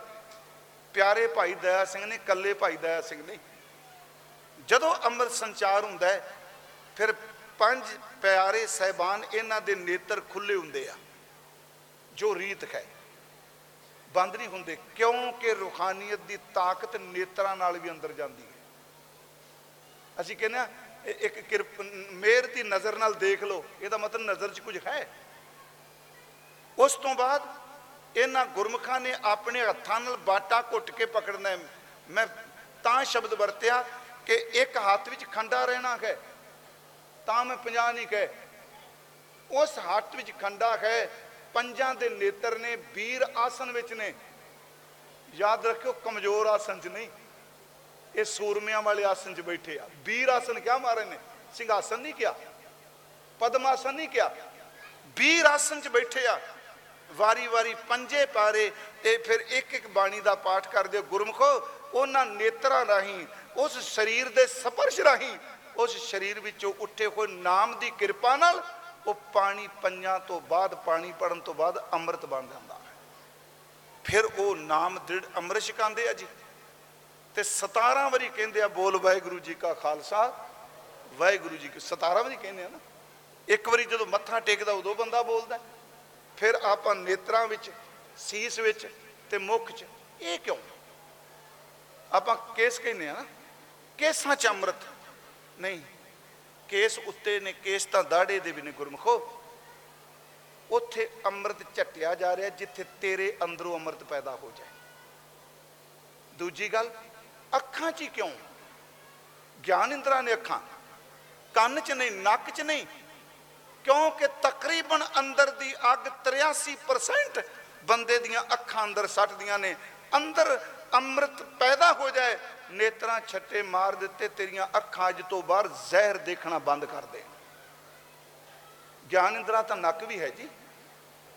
ਨੇਤਰ ਤਾਂ ਜਿੰਨੇ ਬੈਠੇ ਸੀ ਖਿਮਾ ਕਰ ਦਿਓ ਐਵੇਂ ਕੋਈ ਦਮਗਜੇ ਮਾਰੀ ਜਾ ਕੋਈ ਮਾਈ ਕਾ ਲਾਲ। ਨਹੀਂ ਤੇ ਜੋ ਕੁਝ ਅੱਖਾਂ ਨਾਲ ਦੇਖਨੇ ਆ, ਅੰਦਰ ਖਿਆਲ ਜ਼ਰੂਰ ਪੈਦਾ ਹੁੰਦਾ ਹੈ, ਚੰਗਾ ਹੋਵੇ, ਮੰਦਾ ਹੋਵੇ, ਨੇਤਰਾਂ 'ਚ ਤਾਂ ਛੱਟੇ ਮਾਰਦੇ ਆ ਕਿ ਤੇਰੇ ਨੇਤਰ ਅੱਜ ਤੋਂ ਬਾਅਦ ਵੇਖਣਾ ਅੰਦਰ ਸੱਟਣ। ਰਸਨਾ ਨਾਲ ਅੰਮ੍ਰਿਤ ਦਿੱਤਾ ਜਾਂਦਾ ਹੈ। ਹੁਣ ਅਗਲੀ ਗੱਲ, ਫਿਰ ਪੰਜ ਪਿਆਰੇ ਸਹਿਬਾਨ ਨਾਮ ਦ੍ਰਿੜ ਕਰਾਉਂਦੇ ਆ। ਨਾਮ ਜਪਾਉਂਦੇ ਨਹੀਂ। ਫਿਰ ਮੇਰੀ ਬੇਨਤੀ ਸੁਣਿਓ, ਹਰ ਨਾਮੋ ਮੰਤਰ ਦ੍ਰਿੜਾਏ ਦਾ। ਜਪਾਨ ਨੂੰ ਮੈਂ ਵੀ ਹੁਣ ਸਤਨਾਮ ਵੈਗਰੂ ਬੋਲਾਂਗਾ, ਪਰ ਉਹ ਦ੍ਰਿੜ ਕਰਾਉਂਦੇ ਆ, ਅੱਜ ਤੋਂ ਬਾਅਦ ਆ ਮੂਲ ਮੰਤਰ ਹੈ ਆ ਗੁਰਮੰਤਰ ਹੈ ਇਹਦਾ ਅਭਿਆਸ ਕਰਨਾ ਹੈ ਤੇ ਪਿਆਰਿਓ, ਮੈਂ ਗੱਲ ਸ਼ੁਰੂ ਕੀਤੀ ਸੀ, ਹਰ ਟੁੱਟੀ ਕੋਈ ਚੀਜ਼ ਆਪਣੇ ਮੂਲ ਨਾਲ ਜੁੜਦੀ ਹੈ। ਅੰਮ੍ਰਿਤ ਗੁਰੂ ਗੋਬਿੰਦ ਸਿੰਘ ਨੇ ਦਿੱਤਾ ਹੈ ਟੁੱਟੀ ਹੋਈ ਆਤਮਾ ਪਰਮਾਤਮਾ ਨਾਲ ਮਿਲ ਸਕੇ। ਉਸ ਅੰਮ੍ਰਿਤ ਵਿੱਚ ਗੁਰ ਪ੍ਰਸਾਦ ਵਰਦਾ ਹੈ। ਇਕੱਲਾ ਇਹ ਨਹੀਂ। ਉਹਦੇ ਵਿੱਚ ਗੁਰੂ ਗੋਬਿੰਦ ਸਿੰਘ ਵਰਦੇ ਨੇ। ਫਿਰ ਜਦੋਂ ਬੰਦਾ ਅੰਮ੍ਰਿਤ ਧਾਰੀ ਹੋ ਜਾਏ ਰਹਿਤ ਵਿੱਚ ਪਰਪੱਕ ਹੋ ਜਾਏ, ਫਿਰ ਰਹਿਤ ਦਾ ਦਾਤਾ ਉਹਦੇ ਸਿਰ ਦੇ ਉੱਤੇ ਹੱਥ ਰੱਖਦਾ ਹੈ। ਮੈਂ ਇਸ ਕਰਕੇ ਬੇਨਤੀ ਕੀਤੀ, ਆਪਾਂ ਤਾਂ ਹੀ ਇਕੱਠੇ ਹੋਏ ਆ ਕਿ ਅਸੀਂ ਮੂਲ ਆਪਣੇ ਪਰਮਾਤਮਾ ਨਾਲ ਜੁੜ ਸਕੀਏ। ਜੋੜਨ ਵਾਲਾ ਕੇਵਲ ਗੁਰੂ ਹੈ। ਗੁਰੂ ਦਾ ਸਬੰਧ ਕੇਵਲ ਇਸ ਲੋਕ ਤੱਕ ਨਹੀਂ ਗੁਰੂ ਪਰਲੋਕ ਦਾ ਵੀ ਮਾਲਕ ਹੈ, ਸਮਾਪਤੀ ਤੇ। ਸੇਵਾ ਪੰਥੀ ਮਹਾਂਪੁਰਸ਼ਾਂ ਨੇ ਬੜੀ ਸੇਵਾ ਕੀਤੀ ਜੀ। ਭਾਈ ਕਨਈਆ ਸਾਹਿਬ ਤੋਂ ਬਾਬਾ ਸੇਵਾ ਰਾਮ ਜੀ ਅੱਗੇ ਆਉਂਦੇ ਆ। ਉਹਨਾਂ ਨੇ ਜਿੱਥੇ ਇਹ ਸਰੀਰਕ ਤੌਰ ਤੇ ਸੇਵਾ ਕੀਤੀ, ਉਹਨਾਂ ਨੇ ਕਲਮੀ ਸੇਵਾ ਬੜੀ ਕੀਤੀ। ਪੋਥੀਆਂ ਲਿਖਣੀਆਂ। ਉਹਨਾਂ ਦੀ ਸ਼ਾਹੀ ਬੜੀ ਮਸ਼ਹੂਰ ਸੀ, ਅੱਡਣ ਸ਼ਾਹੀ। ਅੱਡਣ ਸ਼ਾਹੀ ਸਿਆਹੀ। ਅੱਡਣ ਸ਼ਾਹ ਬਾਬਾ ਅੱਡਣ ਸ਼ਾਹ ਨਾ ਚੋਇਆ ਇਸ ਇਹਨਾਂ ਵਰਗੀ ਸ਼ਾਹੀ ਨਹੀਂ ਸੀ ਕੋਈ ਬਣਾ ਸਕਦਾ ਇੱਥੋਂ ਤੱਕ। ਉਹ ਉਹ ਸ਼ਾਹੀ ਬੜੀ ਕਮਾਲ ਦੀ ਬਣਾਉਂਦੇ ਸਨ। ਬਾਬਾ ਤੁਕ ਭੰਜਨ ਜੀ ਬਾਰੇ ਮੈਂ ਪੜਿਆ ਉਹ ਕਿਸੇ ਪਿੰਡ ਗਏ ਪਿੰਡ ਦੇ ਲੋਕਾਂ ਨੂੰ ਇੱਛਾ ਸੀ ਬਾਬਾ ਜੀ ਦੋ ਦਿਨ ਰਹਿਣ। ਉਹ ਕਹਿੰਦੇ ਬਾਬਾ ਜੀ ਤੁਸੀਂ ਰਵੋ। ਕਹਿੰਦੇ ਮੈਂ ਨਹੀਂ ਅੱਗੇ ਜਾਣਾ। ਕਹਿੰਦੇ ਇੱਕ ਨੇ ਕਿਹਾ ਜੀ ਸਾਨੂੰ ਸੁਖਮਨੀ ਸਾਹਿਬ ਦਾ ਗੁਟਕਾ ਚਾਹੀਦਾ ਹੈ, ਪੋਥੀ। ਉਹਨਾਂ ਸੋਚਿਆ 2-4 ਦਿਨ ਤੇ ਲੱਗਣਗੇ ਲਿਖਦੇ ਆ। ਉਹ ਸਵੇਰੇ ਬੈਠੇ, ਸ਼ਾਮ ਤੱਕ ਸੁਖਮਨੀ ਸਾਹਿਬ ਦਾ ਪੂਰੀ ਪੋਥੀ ਲਿਖ ਦਿੱਤੀ ਇਹਨਾਂ ਅਭਿਆਸ ਸੀ ਉਹਨਾਂ ਦਾ। ਉਹਨਾਂ ਦੀਆਂ ਸਾਖੀਆਂ ਵਿੱਚ ਨਿੱਕੇ ਨਿੱਕੇ ਬਚਨ ਨੇ ਬੜੇ ਕਮਾਲ ਦੇ। ਇਹ ਤਕਰੀਬਨ ਸਾਰੀ ਪ੍ਰਚਾਰਕ ਵੀਰ ਸੁਣਾਉਂਦੇ ਆ, ਗੁਰੂ ਗੋਬਿੰਦ ਸਿੰਘ ਚਰਨ ਗੰਗਾ ਦੇ ਕਿਨਾਰੇ ਤੁਰੇ ਜਾ ਰਹੇ ਕਈ ਸਤਲੁਜ ਕਹਿੰਦੇ ਆ, ਅਸਾਂ ਤਤ ਭਾਵ ਲੈਣਾ ਹੈ। ਹੱਥ 'ਚ ਸ਼ਵੇਤ ਰੰਗ ਦਾ, ਚਿੱਟੇ ਰੰਗ ਦਾ ਪੱਥਰ ਹੈ। ਉਹਨੂੰ ਉੱਚਾ ਅਸਮਾਨ ਵੱਲ ਸੱਟਦੇ ਆ। ਇੱਕ ਹੱਥ ਨਾਲ ਸੱਟਦੇ ਆ, ਦੂਜੇ ਹੱਥ ਨਾਲ ਬੋਝ ਲੈਂਦੇ ਪਕੜ ਲੈਂਦੇ ਆ। ਸਿੱਖ ਨਾਲ ਨੇ ਕਦੀ ਖੱਬੇ ਤੋਂ ਸੱਜੇ ਸੱਜੇ ਤੋਂ ਖੱਬੇ। ਥੋੜੀ ਜਿਹੀ ਦੂਰ ਅੱਗੇ ਗਏ ਤੇ ਪੱਥਰ ਜਦੋਂ ਇੱਕ ਹੱਥ ਤੋਂ ਦੂਜੇ ਹੱਥ ਵੱਲ ਬੋਚਣ ਲੱਗੇ ਉਹ ਬੋਚਿਆ ਨਾ ਗਿਆ ਪਕੜਿਆ ਨਾ ਗਿਆ ਉਹ ਪਾਣੀ 'ਚ ਡਿੱਗਾ ਨਾਲ ਹੀ ਡੁੱਬ ਗਿਆ। ਪ੍ਰਸ਼ਨ ਕੀਤੋ ਨੇ ਇਹ ਪੱਥਰ ਕਿਉਂ ਡੁੱਬ ਗਿਆ? ਪਾਣੀ 'ਚ ਸਾਡੇ ਖਾਤੇ ਸੀ। ਉਹ ਨਿਮ ਅੱਜ ਵਾਲਾ ਕੰਮ ਥੋੜਾ ਸੀ ਜੀ। ਮੈਂ ਕਹਿੰਦਾ ਵਾਰ ਨੇ ਜਾਈ ਉਹਨਾਂ ਸਿੱਖਾਂ ਦੇ ਬਚਨ ਮੰਨਣ ਤੋਂ। ਅੱਜ ਨਾ ਮਾਪਿਆਂ ਦਾ ਅਦਬ ਰਹਿ ਗਿਆ ਤੇ ਨਾ ਗੁਰੂ ਦਾ ਰਹਿ ਗਿਆ। ਨਾ ਤਖਤਾਂ ਦੇ ਜਿਹਦੇ ਮੂੰਹ 'ਚ ਜੋ ਆਉਂਦਾ ਬੋਲੀ ਜਾਂਦਾ। ਹੈ ਅਦਬ ਸੀ ਕੋਈ। ਮੈਂ ਕਹਿੰਦਾ ਰਾਮ ਰਾਏ ਗਲਤੀ ਕੀਤੀ, ਧੰਨੋ ਗੁਰੂ ਕੇ ਸਿੱਖ, ਜਿਨ੍ਹਾਂ ਨੇ ਗੁਰੂ ਹਰਿ ਸਾਹਿਬ ਨੂੰ ਗੁਰੂ ਮੰਨਿਆ। ਕੋਈ ਸਾਡੇ ਵਰਗੇ ਅੱਜ ਹੁੰਦੇ ਤੇ ਕਹਿ ਦਿੰਦੇ ਸਟੇਜ ਤੇਰਾ ਪੁੱਤਰ ਕੀ ਹੋ ਗਿਆ? ਨਹੀਂ ਪਿਆਰਿਓ, ਪਰ ਗੁਰੂ ਨੇ ਵੀ ਜਿਹੜੇ, ਜਿਹੜੀ ਕਰ ਦਿੱਤੀ, ਉਹ ਵੀ ਦੁਨੀਆ ਤੋਂ ਵੱਖਰੀ ਕਰ ਦਿੱਤੀ, ਸਾਰੀ ਜ਼ਿੰਦਗੀ ਮੱਥੇ ਨਹੀਂ ਲਾਇਆ। ਹਜ਼ੂਰ ਪੁੱਛਦੇ ਨੇ, ਕਿਉਂ ਡਿੱਗਾ ਤੇ ਡੁੱਬ ਕਿਉਂ ਗਿਆ? ਇੱਕ ਕਹਿੰਦਾ, ਮਹਾਰਾਜ, ਪਾਣੀ ਦਾ ਸੁਭਾਅ ਹੈ, ਭਾਰੀਆਂ ਚੀਜ਼ਾਂ ਡੁੱਬ ਜਾਂਦਾ ਹੈ। ਜਿਹੜੀ ਚੀਜ਼ ਪਾਣੀ 'ਚ ਭਾਰੀ ਪਾਓਗੇ, ਡੁੱਬ ਜਾਣੀ। ਹੈ। ਮਹਾਰਾਜ ਹੱਸ ਪਏ। ਦੂਜਾ ਕਹਿੰਦਾ, ਮਹਾਰਾਜ, ਨਹੀਂ, ਪੱਥਰ ਦਾ ਵੀ ਸੁਭਾਅ ਹੈ। ਲੱਕੜ ਵੀ ਤਾਂ ਭਾਰੀ ਹੁੰਦੀ ਹੈ ਨਾ। ਜੇ ਇਹ ਕਹੀ ਜੀ ਭਾਰੀ ਚੀਜ਼ ਡੁੱਬ ਜਾਂਦੀ ਹੈ, ਕੁਇੰਟਲਾਂ ਦੇ ਹਿਸਾਬ ਨਾਲ ਲੱਕੜ ਉਹ ਕਿਉਂ ਨਹੀਂ ਡੁੱਬਦੀ? ਨਹੀਂ ਮਹਾਰਾਜ ਜੀ ਅਸਲ 'ਚ ਪੱਥਰ ਦਾ ਸੁਭਾਅ ਹੈ ਪਾਣੀ 'ਚ ਡੁੱਬ ਜਾਂਦਾ ਹੈ। ਤੀਸਰੇ ਨੂੰ ਪੁੱਛਿਆ ਉਹਨੇ ਹੱਥ ਜੋੜ ਕੇ ਕਿਹਾ ਸਤਿਗੁਰੂ ਮੈਨੂੰ ਨਹੀਂ ਪਤਾ ਕਿ ਪਾਣੀ ਦਾ ਸੁਭਾਅ ਹੈ ਭਾਰੀਆਂ ਨੂੰ ਡੋਬਦਾ ਚੀਜ਼ਾਂ ਨੂੰ। ਮੈਨੂੰ ਨਹੀਂ ਪਤਾ ਪੱਥਰ ਦਾ ਸੁਭਾਅ ਹੈ ਪਾਣੀ 'ਚ ਡੁੱਬ ਜਾਂਦਾ ਹੈ। ਬਸ ਇੱਕੋ ਪਤਾ ਜਿਹੜਾ ਤੇਰੇ ਹੱਥ 'ਚੋਂ ਨਿਕਲਿਆ, ਉਹ ਕਦੀ ਬਚ ਨਹੀਂ ਸਕਦਾ ਉਹ ਡੁੱਬਦਾ ਹੀ ਡੁੱਬਦਾ ਹੈ। ਤੇਰੇ ਹੱਥ ਵਿੱਚ ਆਏ ਨੂੰ ਕਦੀ ਡੋਬ ਨਹੀਂ ਸਕਦਾ। ਮੈਂ ਬੇਨਤੀ ਕਰਾਂਗਾ ਗੁਰਮਖੋ, ਅੰਮ੍ਰਿਤ ਛਕਣਾ ਗੁਰੂ ਗੋਬਿੰਦ ਸਿੰਘ ਦੇ ਹੱਥ ਵਿੱਚ ਰਹਿਣਾ ਹੈ। ਦੂਸਰੀ ਗੱਲ ਬਾਬਾ ਜੀ ਨੇ ਮੈਨੂੰ ਆਉਂਦਿਆਂ ਕਿਹਾ ਵੀ, ਖਾਸ ਕਰਕੇ ਨਸ਼ਾ।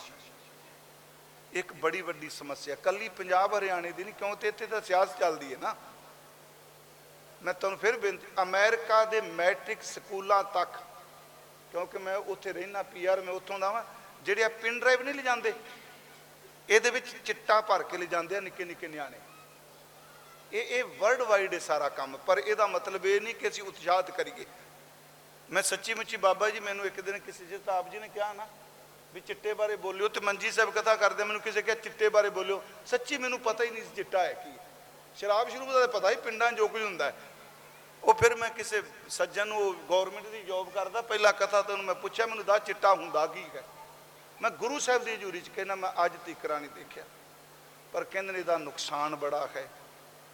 ਤੁਹਾਨੂੰ ਇੱਕ ਬੇਨਤੀ ਹੈ ਬੱਚਿਓ, ਨੌਜਵਾਨੋ, ਇਹ ਜ਼ਿੰਦਗੀ ਕਿਸੇ ਵਾਸਤੇ ਮਿਲੀ ਹੈ। ਇਹ ਕਾਸ ਲਈ ਮਿਲੀ, ਸਿਰਫ ਨਸ਼ੇ 'ਚ ਚੂਰ ਹੋਣ ਲਈ। ਜਿਨ੍ਹਾਂ ਘਰਾਂ 'ਚ ਨਸ਼ਾ ਵੜ ਜਾ ਕਿਸੇ ਤਰ੍ਹਾਂ ਦਾ ਵੀ। ਸਾਡੇ ਪੁਰਾਣੇ ਰਹਿਤਨਾਮੇ ਕਹਿੰਦੇ ਸਨ ਅਮਲ ਪ੍ਰਸ਼ਾਦੇ ਕਾ ਕਰਨਾ। ਕਿੱਡੀ ਕਮਾਲ ਦੀ ਗੱਲ ਕਹਿੰਦੇ ਹੁੰਦੇ ਸਨ। ਅਮਲ ਪ੍ਰਸ਼ਾਦੇ ਕਾ ਕਰਨਾ। ਸਿਆਣੇ ਲੋਕ ਕਹਿੰਦੇ ਨੇ ਜੇ ਬੰਦੇ ਦੀ ਲਾਸ਼ ਬਚਾਣੀ ਹੋਵੇ ਉਹਨੂੰ ਸ਼ਰਾਬ ਦੇ ਟੱਪ 'ਚ ਪਾ ਦਿਓ ਛੇਤੀ ਗਲਦੀ ਨਹੀਂ। ਜੇ ਬੰਦੇ ਨੂੰ ਲਾਸ਼ ਬਣਾਉਣਾ ਹੋਵੇ ਤੇ ਇਹਦੇ ਅੰਦਰ ਸ਼ਰਾਬ ਪਾ ਦਿਓ। ਇਹ ਲਾਸ਼ ਬਣ ਜਾਂਦਾ ਹੈ। ਹੱਥ ਜੋੜ ਕੇ ਬੇਨਤੀ ਹੈ, ਇਹ ਬੜੀ ਭੈੜੀ ਆ, ਇਹ ਬਚ ਸਕਦਾ ਬੰਦਾ ਕਿਉਂਕਿ ਸਮੱਸਿਆ ਹੈ ਕਿੱਥੇ ਵੇ? ਮੈਂ ਫਿਰ ਬੇਨਤੀ ਕੀਤੀ, ਇਹਦੇ ਉੱਤੇ ਰਾਜਨੀਤੀ ਖੇਡਣ ਦੀ ਹਰ, ਹੁਣ ਇਹ ਨਾ ਕੋਈ ਸਮਝਿਆ ਮੈਂ ਕਿਸੇ ਧੜੇ ਵੱਲੋਂ ਕਹਿ ਰਿਹਾ ਵਾਂ, ਇਹਨੂੰ ਭਾਈ ਸਾਹਿਬ ਫਲਾਣਿਆਂ ਨੇ ਕਿਹਾ ਹੋਣਾ ਹੈ। ਸਭ ਤੋਂ ਪਹਿਲੀ ਗੱਲ ਬਿਮਾਰੀ ਉਪਜਦੀ ਕਿੱਥੋਂ ਹੈ? ਇਹਦੀ ਜੜ ਕਿੱਥੇ ਹੈ? ਇਹਦੀ ਜੜ ਕੁਸੰਗਤ ਹੈ। ਦੂਜੀ, ਇਹਦੀ ਜੜ ਸਾਡੇ ਮਾਨਸਿਕ ਫੁਰਨੇ ਨੇ। ਹੁਣ ਅਸੀਂ ਕਹਿੰਦੇ ਆ ਧਰਮ ਉੱਤੇ ਸਿਆਸਤਾਂ ਵੀ ਹੋ ਗਈ। ਦੁਆਈ ਰੱਬ ਦੀ ਝੂਠ ਜੇ ਸਿਸਟਮ ਉੱਤੇ ਸਿਆਸਤਾਂ ਵੀ ਹੁੰਦੀ ਹੈ, ਜਿੱਥੇ ਸੱਚਾ ਧਰਮ ਹੁੰਦਾ, ਉੱਥੇ ਸਿਆਸਤ ਦੀ ਦਾਲ ਨਹੀਂ ਗਲਦੀ। ਇਹ ਸਿਆਸੀ ਗੱਲ ਨਹੀਂ ਕਿ ਵੱਡਾ ਦਰਵਾਜ਼ਾ ਬੰਦ ਕਰ ਦਿਓ, ਛੋਟਾ ਖੋਲ ਦਿਓ।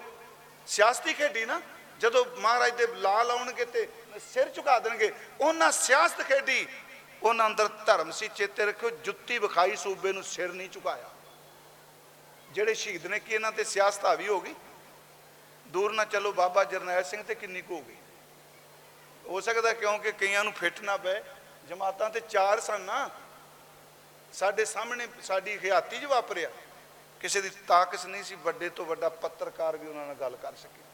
ਕਿਉਂਕਿ ਜਿਹੜੀ ਸ਼ਬਦ ਮਨ, ਜੇ ਛਡਾਣਾ ਚਾਹੁੰਦੇ ਹੋ, ਤੇ ਸਵੇਰੇ ਸ਼ਾਮੀ ਗੁਰੂ ਕੀ ਸੰਗਤ ਕਰਨੀ ਬਹੁਤ ਜ਼ਰੂਰੀ ਹੈ, ਕਿਉਂਕਿ ਅਟੈਚਮੈਂਟ ਤੋਂ ਬਿਨਾ ਡਿਟੈਚਮੈਂਟ ਨਹੀਂ ਹੋ ਸਕਦੀ। ਮੈਂ ਗੱਲਾਂ ਕਰ ਦਿਆਂਗਾ, ਛੱਡ ਦਿਓ ਬੱਚਿਓ। ਉਹਨਾਂ ਕਹਿੰਦੇ ਜਿਵੇਂ ਪਹਿਲਾ ਭਾਈ ਕਹਿ ਗਿਆ, ਉਸ ਤਰ੍ਹਾਂ ਇਹ ਵੀ ਕਹਿ ਗਿਆ।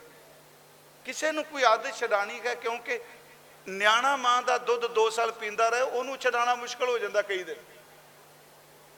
ਸੱਚੀ ਜੇ ਮਾਈਆਂ ਕਰਦੀਆਂ ਕੀ ਨੇ? ਜਾਂ ਮਰਚਾਂ ਵਰਦੀਆਂ ਸਨ? ਜਾਂ ਉਹਨਾਂ ਨੇ ਗੁੜ ਸਹਾਣੇ ਰੱਖ ਲੈਣਾ ਤੇ ਕਈ ਵਾਰੀ ਛਡਾਣ ਲੱਗਿਆ, ਰਾਤ ਨੂੰ ਖੜਕੇਂਤਰੀ ਵੀ ਛੋਟੀ ਜਿਹੀ ਕਰ ਦਿੰਦੀਆਂ ਸਨ। ਕਿਉਂਕਿ ਉਹਦੀ ਅਟੈਚਮੈਂਟ ਹੈ ਉੱਥੇ। ਮੈਂ ਬੇਨਤੀ ਕਰਾਂਗਾ ਕਿ ਇਸ ਨਸ਼ੇ ਤੋਂ ਬਚਣ ਲਈ ਨਾ ਗੁਰੂ ਗ੍ਰੰਥ ਸਾਹਿਬ ਦੇ ਸ਼ਬਦ ਦਾ ਅਭਿਆਸ ਕਰੋ। ਸੱਚੇ ਵਿੱਚ ਸ਼ਬਦ ਵਿੱਚ ਇੰਨੀ ਕੁ ਤਾਕਤ ਹੈ ਤਾਂ ਅਦ੍ਰਿਸ਼ਟ ਵਾਸ਼ਨਾ ਦੇ ਨਸ਼ੇ ਨੂੰ ਪਕੜ ਨਹੀਂ ਦਿੰਦਾ। ਸਥੂਲ ਕਿਤੇ ਭਟਕ ਜਾਣਾ। ਆਪ ਸਭ ਦਾ ਬਹੁਤ ਬਹੁਤ ਧੰਨਵਾਦ। ਜਿਨ੍ਹਾਂ ਨੇ ਅੰਮ੍ਰਿਤਪਾਨ ਨਹੀਂ ਕੀਤਾ, ਜਰੂਰ ਅੰਮ੍ਰਿਤ ਛਕੋ। ਪੰਜ ਪਿਆਰੇ ਸਹਿਬਾਨ ਆਏ ਆ। ਸ਼੍ਰੋਮਣੀ ਕਮੇਟੀ ਮੈਂਬਰ ਮੇਰੇ ਵੀਰ ਸਾਰੇ ਬੈਠੇ ਆ। ਸਭ ਦਾ ਧੰਨਵਾਦ ਜੀ। ਮੈਂ ਬਾਬਾ ਬੂਟਾ ਸਿੰਘ ਜੀ ਦਾ ਤਹਿ ਦਿਲੋਂ ਧੰਨਵਾਦੀ ਹਾਂ, ਆਪ ਜੀ ਦੇ ਦਰਸ਼ਨ ਕਰਾਏ, ਮੂਲ ਨਾਲ ਸਿਰਫ ਬਾਣੀ ਨਾਲ ਜੁੜੀਏ, ਸਿਮਰਨ ਨਾਲ ਜੁੜੀਏ।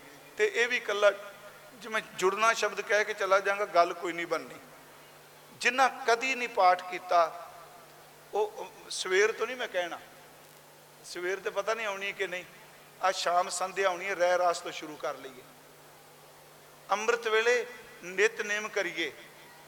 ਹੁਣ ਕਈ ਕਹਿਣਗੇ ਸਾਨੂੰ ਤੇ ਬਾਣੀ ਨਹੀਂ ਪੜ੍ਹਨੀ ਆਉਂਦੀ, ਨਹੀਂ ਆਉਂਦੀ। ਵਾਹਿਗੁਰੂ ਸ਼ਬਦ ਤਾਂ ਕਹਿ ਸਕਨੇ ਆ ਨਾ, ਮੂਲ ਮੰਤਰ ਤਾਂ ਕਹਿ ਸਕਨੇ ਆ। ਉਹ ਇੱਕ ਵਾਰ ਸਾਡੇ ਕੋਲ ਟਾਈਮ ਕੋਈ ਨਹੀਂ। ਜਿੰਨਾ ਪਿੰਡੂ ਬੰਦੇ ਕੋਲ ਟਾਈਮ ਹੈ, ਖਿਮਾ ਕਰਿਓ। ਇੰਨਾ ਕਿਸੇ ਕੋਲ ਨਹੀਂ, ਜਿੰਨਾ ਇਹ ਬਿਜ਼ੀ ਹੋ ਗਿਆ, ਇਹਦੇ ਵਰਗਾ ਬਿਜ਼ੀ ਵੀ ਕੋਈ ਨਹੀਂ ਬਿਨਾ ਕੰਮ ਤੋਂ। ਪਹਿਲਾਂ ਸੱਥਾਂ 'ਚ ਜਾਣਾ ਪਿੰਡ, ਬਜ਼ੁਰਗ ਬੈਠੇ ਹੋਣੇ।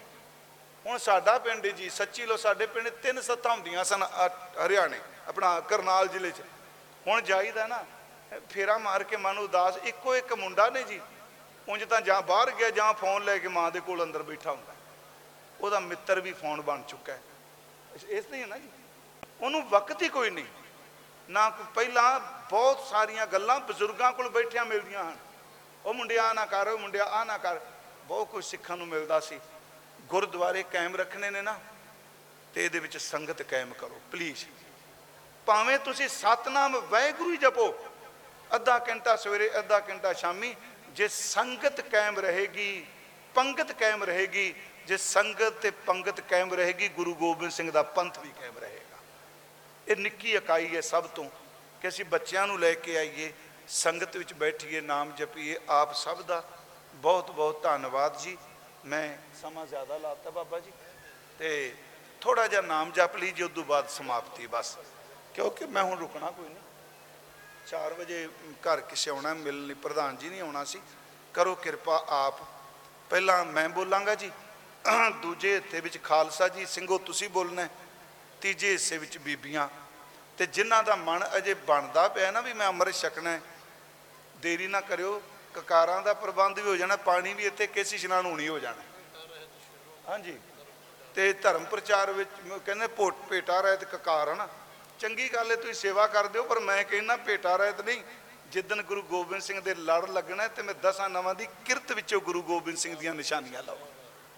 ਜਿਹੜਾ ਬੰਦਾ ਮੈਂ- ਜਿਹੜੇ ਲੋੜਵੰਦ ਹੀ ਕਰੋ ਤੇ ਜੇ ਬੰਦਾ ਅਹ, ਲੱਖਾਂਪਤੀ ਬੰਦਾ ਤੇ ਉਹ ਵੀ ਭੇਟਾ ਰਹਿ ਚੁੱਕੀ ਫਿਰਦਾ ਉਹ ਨਹੀਂ ਪਿਆਰਿਓ ਇਹ ਗੁਰੂ ਗੋ ਇਹ ਲੋਹਾ ਨਹੀਂ। ਇਹਦੇ ਵਿੱਚ ਗੁਰੂ ਗੋਬਿੰਦ ਸਿੰਘ ਹੈ। ਮ- ਮੈਨੂੰ ਯਾਦ ਹੈ ਪ੍ਰੋਫੈਸਰ ਪੂਰਨ ਸਿੰਘ ਨੂੰ ਕਿਸੇ ਪੁੱਛਿਆ ਜੀ ਇਹ ਕੜੇ ਦੇ ਅਰਥ ਕੀ? ਕਿਰਪਾਨ ਦੇ ਅਰਥ ਕੀ? ਤੇ ਹੁਣ ਅਸੀਂ ਕਥਾ ਕਰਦੇ ਸ਼ੁਰੂ ਕਰਦੇ ਹਾਂ, ਨਾਲੇ ਪੜ੍ਹਾਈ ਦੱਸੀ ਨੇ। ਇਹ ਕਿਸ ਇੱਕ ਨੇ ਲਿਖਿਆ ਅੰਟੀਨਾ ਹੈ। ਜਿਵੇਂ ਟੀਵੀ ਦਾ ਅੰਟੀਨਾ, ਇਸ ਦਾ ਜੂੜਾ ਹੈ। ਐਵੇਂ ਨਾ ਖੱਬੇ ਸੱਜੇ ਕਮਲੀਆਂ ਮਾਰੀਏ। ਪੂਰਨ ਸਿੰਘ ਵਰਗਾ ਪੜਿਆ ਬੰਦਾ ਕੋਈ ਮਿਲੇਗਾ? ਉਹਨੂੰ ਪੁੱਛਿਆ ਜੀ, ਕਕਾਰਾਂ ਦੇ ਅਰਥ ਕੀ? ਉਹ ਸਾਹਮਣੇ ਬੀਬੀ ਬੈਠੀ ਸੀ, ਉਹਦੇ ਮਾਂਗ 'ਚ ਸੰਧੂਰ ਪਾਇਆ। ਤੇ ਲਾਲ ਚੂੜਾ ਤੇ ਲਾਲ ਸੁਆ ਕੱਪੜੇ ਉਹ ਕਹਿੰਦਾ ਇਹ ਮਾਈ ਨੂੰ ਪੁੱਛ ਲੋ ਇਹ ਸੰਧੂਰ ਦੇ ਅਰਥ ਕੀ ਨੇ? ਇਹ ਲਾਲ ਚੋਲੇ ਦੇ ਅਰਥ ਕੀ ਉਹਦੀ ਮੈਨੂੰ ਅਰਥਾਂ ਦਾ ਪਤਾ ਨਹੀਂ। ਜਿੱਦਨ ਦੀ ਸੁਹਾਗਣ ਬਣੀ ਆ ਨਾ ਉਹਦੀ ਪਹਿਲੀ ਨਿਸ਼ਾਨੀ ਇਹ ਹੈ। ਇਹ ਸੁਹਾਗ ਦੀ ਨਿਸ਼ਾਨੀ ਹੈ। ਸਿਰ ਚ ਪਾਇਆ ਸੰਧੂਰ ਕਹਿੰਦਾ ਇਹਦਾ ਖਾਵੰਦ ਇਹਦਾ ਪਤੀ ਜਿਉਂਦਾ ਹੈ। ਪੂਰਨ ਸਿੰਘ ਕਹਿੰਦਾ ਜਦੋਂ ਸਿੱਖ ਅੰਮ੍ਰਿਤ ਛਕ ਕੇ ਕਕਾਰ ਪਾਉਂਦਾ ਹੈ, ਦੂਰੋਂ ਪਤਾ ਲੱਗ ਜਾਂਦਾ ਇਹਦੇ ਸਿਰ ਤੇ ਗੁਰੂ ਗੋਬਿੰਦ ਸਿੰਘ ਜਿਉਂਦਾ ਹੈ। ਇਹ ਗੁਰੂ ਗੋਬਿੰਦ ਸਿੰਘ ਜੀ ਦੀ ਦਾਤ ਹੈ। ਗੁਰਮਖੋ, ਕਕਾਰ ਭਗਤੀ ਹੈ। ਇਹਨੂੰ ਐਵੇਂ ਨਹੀਂ, ਰਾਤ ਨੂੰ ਕਿੱਲੀ ਛੱਡ ਕੇ दारू ਛਕ ਲਿਆ, ਸਵੇਰੇ ਫਿਰ ਪਾ ਕੇ ਅੱਗੇ ਬਹਿ ਗਏ। ਮ- ਮੇਰੀ ਗੱਲ ਦਾ ਗੁੱਸਾ ਨਾ ਕਰਿਓ। ਸਾਡੀ ਕਕਾਰ ਭਗਤੀ ਹੈ। ਸਾਡੀ ਅਰਦਾਸ ਦਾ ਇੱਕ ਬੰਦ ਸਮਾਪਤ ਹੁੰਦਾ ਹੈ। ਧਰਮ ਨਹੀਂ ਖਾ ਰਿਹਾ। ਸਿੱਖੀ ਕੇਸਾਂ। ਇਹ ਭਗਤੀ ਹੈ ਸਾਡੀ ਬੜੀ ਵੱਡੀ ਜੀ। ਭਾਈ ਤਾਰੂ ਸਿੰਘ ਜੀ ਨੂੰ ਕੀ ਨਹੀਂ ਸੀ ਮਿਲਦਾ ਜੀ? 22 ਦਿਨ ਖੋਪੜੀ ਤੋਂ ਬਿਨਾ ਰਹਿਣਾ ਕੋਈ ਖਾਲੇ ਜੀ ਦਾ ਬਾੜਾ ਨਹੀਂ। ਤੇ ਜਵਾਨ ਕਿੰਨੇ ਸਨ? ਸੋਹਣੇ ਕਿੰਨੇ ਸਨ? ਨਹੀਂ ਗੁਰਮਖੋ, ਇਹ ਸਿੱਖੀ ਗੁਰੂ ਗੋਬਿੰਦ ਸਿੰਘ ਦੀ ਹੈ। ਤੇ ਮੈਂ ਇਮੋਸ਼ਨਲ ਕਰ ਲਈ ਨਹੀਂ। ਜਿੰਨਾ ਮਰਜ਼ੀ ਕੋਈ ਜ਼ੋਰ ਮਾਰ ਲੈ। ਇਹ ਇਹਨੂੰ ਫਿਜ਼ੀਕਲ ਮਾਰੋ, ਇਹਨੂੰ ਸਿਧਾਂਤਕ ਮਾਰੋ। ਯਾਦ ਰੱਖਿਓ, ਜਿੰਨੀ ਦੇਰ ਤੱਕ ਗੁਰੂ ਗ੍ਰੰਥ ਸਾਹਿਬ ਤੁਹਾਡੇ 'ਚ ਪ੍ਰਕਾਸ਼ਮਾਨ ਹੈ ਦੁਨੀਆ ਦੀ ਕੋਈ ਤਾਕਤ ਤੁਹਾਨੂੰ ਖਤਮ ਨਹੀਂ ਕਰ ਸਕਦੀ। ਲਹਿਰਾਂ ਆਉਂਦੀਆਂ ਨੇ, ਦੱਬ ਗਈ, ਉੱਠੀ, ਆਈ, ਫਿਰ ਚਲੀ ਗਈ। ਪਰ ਆਓ, ਆਪਾਂ ਸਾਰੇ ਗੁਰੂ ਸਾਹਿਬ ਦੇ ਚਰਨਾਂ ਨਾਲ ਜੁੜੀਏ। ਮੈਂ ਪਹਿਲਾਂ ਬੋਲਾਂਗਾ ਜੀ, ਫਿਰ ਆਪ ਜੀ ਸਾਰੇ ਸਿੰਘ, ਫਿਰ ਬੀਬੀਆਂ, ਕਰੋ ਕਿਰਪਾ। ਸਤਨਾਮ ਵਾਹਿਗੁਰੂ ਸਤਨਾਮ ਵਾਹਿਗੁਰੂ। ਉੱਚੀ ਆਵਾਜ਼ ਸਿੰਘੋ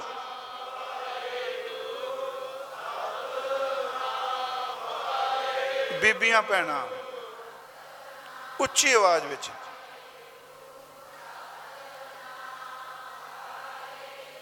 ਸਤਨਾਮ ਵਾਹਿਗੁਰੂ ਸਤਨਾਮ ਵਾਹਿਗੁਰੂ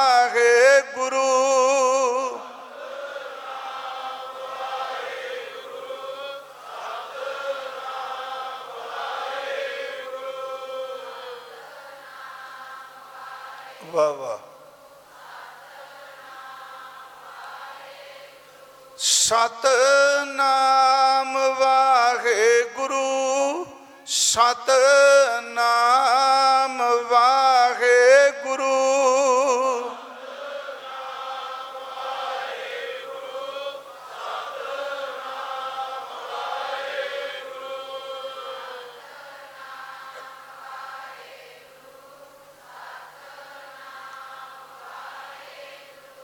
ਸਤਨਾਮ ਵਾਹਿਗੁਰੂ ਸਤਨਾਮ ਵਾਹਿਗੁਰੂ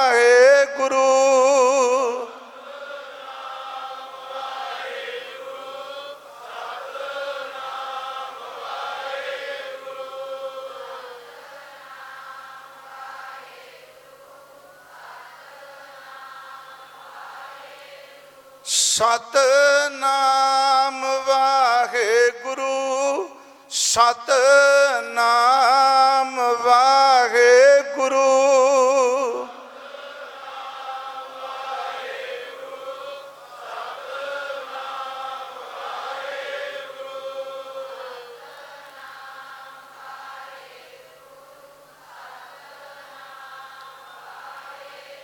ਸਤ ਨਾਮ ਵਾਹੇ ਗੁਰੂ ਸਤ ਨਾਮ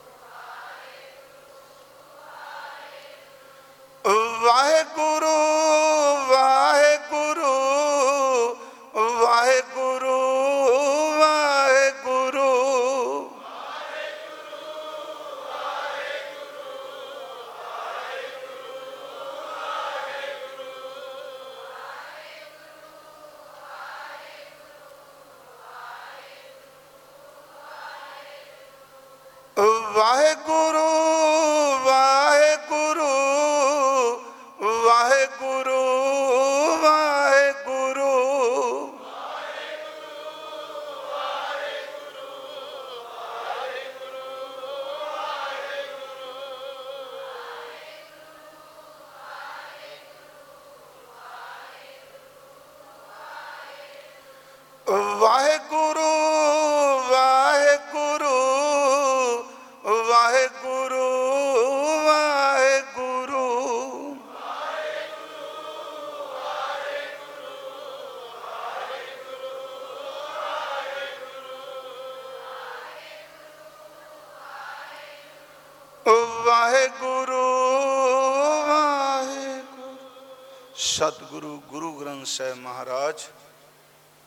ਬਖਸ਼ਿਸ਼ ਕੀਤੀ ਆਪ ਸੰਗਤ ਦੇ ਦਰਸ਼ਨ ਹੋਏ। ਸਾਧ ਸੰਗਤ ਜੀ, ਜਰੂਰ ਅੱਜ ਨਾਮ ਦ੍ਰਿੜ ਕਰਾਓ। ਵੇਖੋ, ਅ- ਆਪਾਂ ਭਾਵੇਂ ਨਾਮ ਜਪਾਨੇ ਆ ਵਾਹਿਗੁਰੂ ਸ਼ਬਦ ਕਹਿੰਦੇ ਆ ਸਤਨਾਮ ਵਾਹਿਗੁਰੂ ਵੀ ਕਹਿੰਦੇ ਆ ਇਹ ਇਹ ਜਿਹੜਾ ਵਾਹਿਗੁਰੂ ਲਫ਼ਜ਼ ਹੈ ਨਾ ਜੀ, ਇਹ ਗੁਰੂ ਨਾਨਕ ਸਾਹਿਬ ਦਾ ਕਮਾਇਆ ਹੋਇਆ ਹੈ। ਆ ਬੋੜਾਂ ਨੇ, ਪਿੱਪਲ ਨੇ ਮੈਂ ਕਈ ਵਾਰੀ ਬੇਨਤੀ ਕਰਨਾ, ਬੋਰਡ ਥੱਲੇ ਕਿੰਨੇ ਬੀਜ ਡਿੱਗਦੇ ਆ, ਬੋਰਡ ਥੋੜਾ ਉੱਗਦੀ ਜਦੋਂ ਬੋਰਡ ਤੇ ਪਿੱਪਲ ਦੇ ਦਾਣੇ ਨੂੰ ਪੰਛੀ ਖਾ ਜਾਂਦਾ ਉਹਦੀ ਬਾਡੀ ਵਿੱਚੋਂ ਜਿਹੜੀ એનર્ਜੀ ਮਿਲਦੀ ਉਹਨੂੰ, ਉਹ ਪੱਥਰ ਉੱਤੇ ਡਿੱਗ ਪਵੇ ਤੇ ਉੱਥੇ ਵੀ ਜੰਮ ਪੈਂਦਾ ਕਹੇ ਤੁਸੀਂ ਦੇਖੋ ਪੱਥਰ ਉੱਤੇ ਬੋਰਡ, ਇੱਟਾਂ ਦੇ ਵਿੱਚ ਪਿੱਪਲ, ਆਪਾਂ ਬੀਜ ਥੋੜਾ ਪਾਇਆ ਨਹੀਂ, ਜਿਹੜਾ ਬੀਜ ਕਮਾਇਆ ਜਾਏਗਾ, ਉਹ ਪੱਥਰ ਇੱਟਾਂ ਤੇ ਰੁੱਖ ਉੱਤੇ ਵੀ ਜੰਮ ਜਾਂਦਾ ਹੈ। ਆ ਜਿਹੜਾ ਵਾਹਿਗੁਰੂ ਸ਼ਬਦ ਹੈ ਨਾ ਇਹ ਗੁਰੂ ਨਾਨਕ ਸਾਹਿਬ ਦਾ ਕਮਾਇਆ ਹੈ, ਇਹ ਕੌਡੇ ਅੰਦਰ ਵੀ ਜੰਮ ਜਾਂਦਾ ਹੈ। ਇਹ ਸੱਜਣ ਠੱਗ ਵਿੱਚ ਵੀ ਜੰਮ ਜਾਂਦਾ ਹੈ। ਇਹ ਭੂਮੀਏ ਚੋਰ ਵਿੱਚ ਵੀ ਜੰਮ ਜਾਂਦਾ ਹੈ ਗੁਰਮਖੋ। ਇਹ ਵਾਹਿਗੁਰੂ ਸ਼ਬਦ ਗੁਰੂ ਨਾਨਕ ਸਾਹਿਬ ਦੀ ਆਪਣੀ ਕਮਾਈ ਹੋਈ ਬਖਸ਼ਿਸ਼ ਹੈ। ਇਹ ਇਹ ਇਕੱਲਾ ਫਿਰ ਬਚਨ ਨਹੀਂ ਬਚਨ ਵਿੱਚ ਸਤਿਗੁਰੂ ਹੁੰਦਾ ਹੈ। ਸਤਿਗੁਰੂ ਬਚਨ ਬਚਨ ਹੈ ਸਤਿਗੁਰ। ਇਸ ਕਰਕੇ ਆਪਾਂ ਨਾਮ ਤੇ ਪਹਿਰਾ ਦਈਏ। ਮੇਰੇ ਤੋਂ ਬਹੁਤ ਭੁੱਲਾਂ ਹੋਈਆਂ ਨੇ। ਬਖਸ਼ ਦੇਣਾ ਜੀ ਵਾਹਿਗੁਰੂ ਜੀ ਕਾ ਖਾਲਸਾ। ਵਾਹਿਗੁਰੂ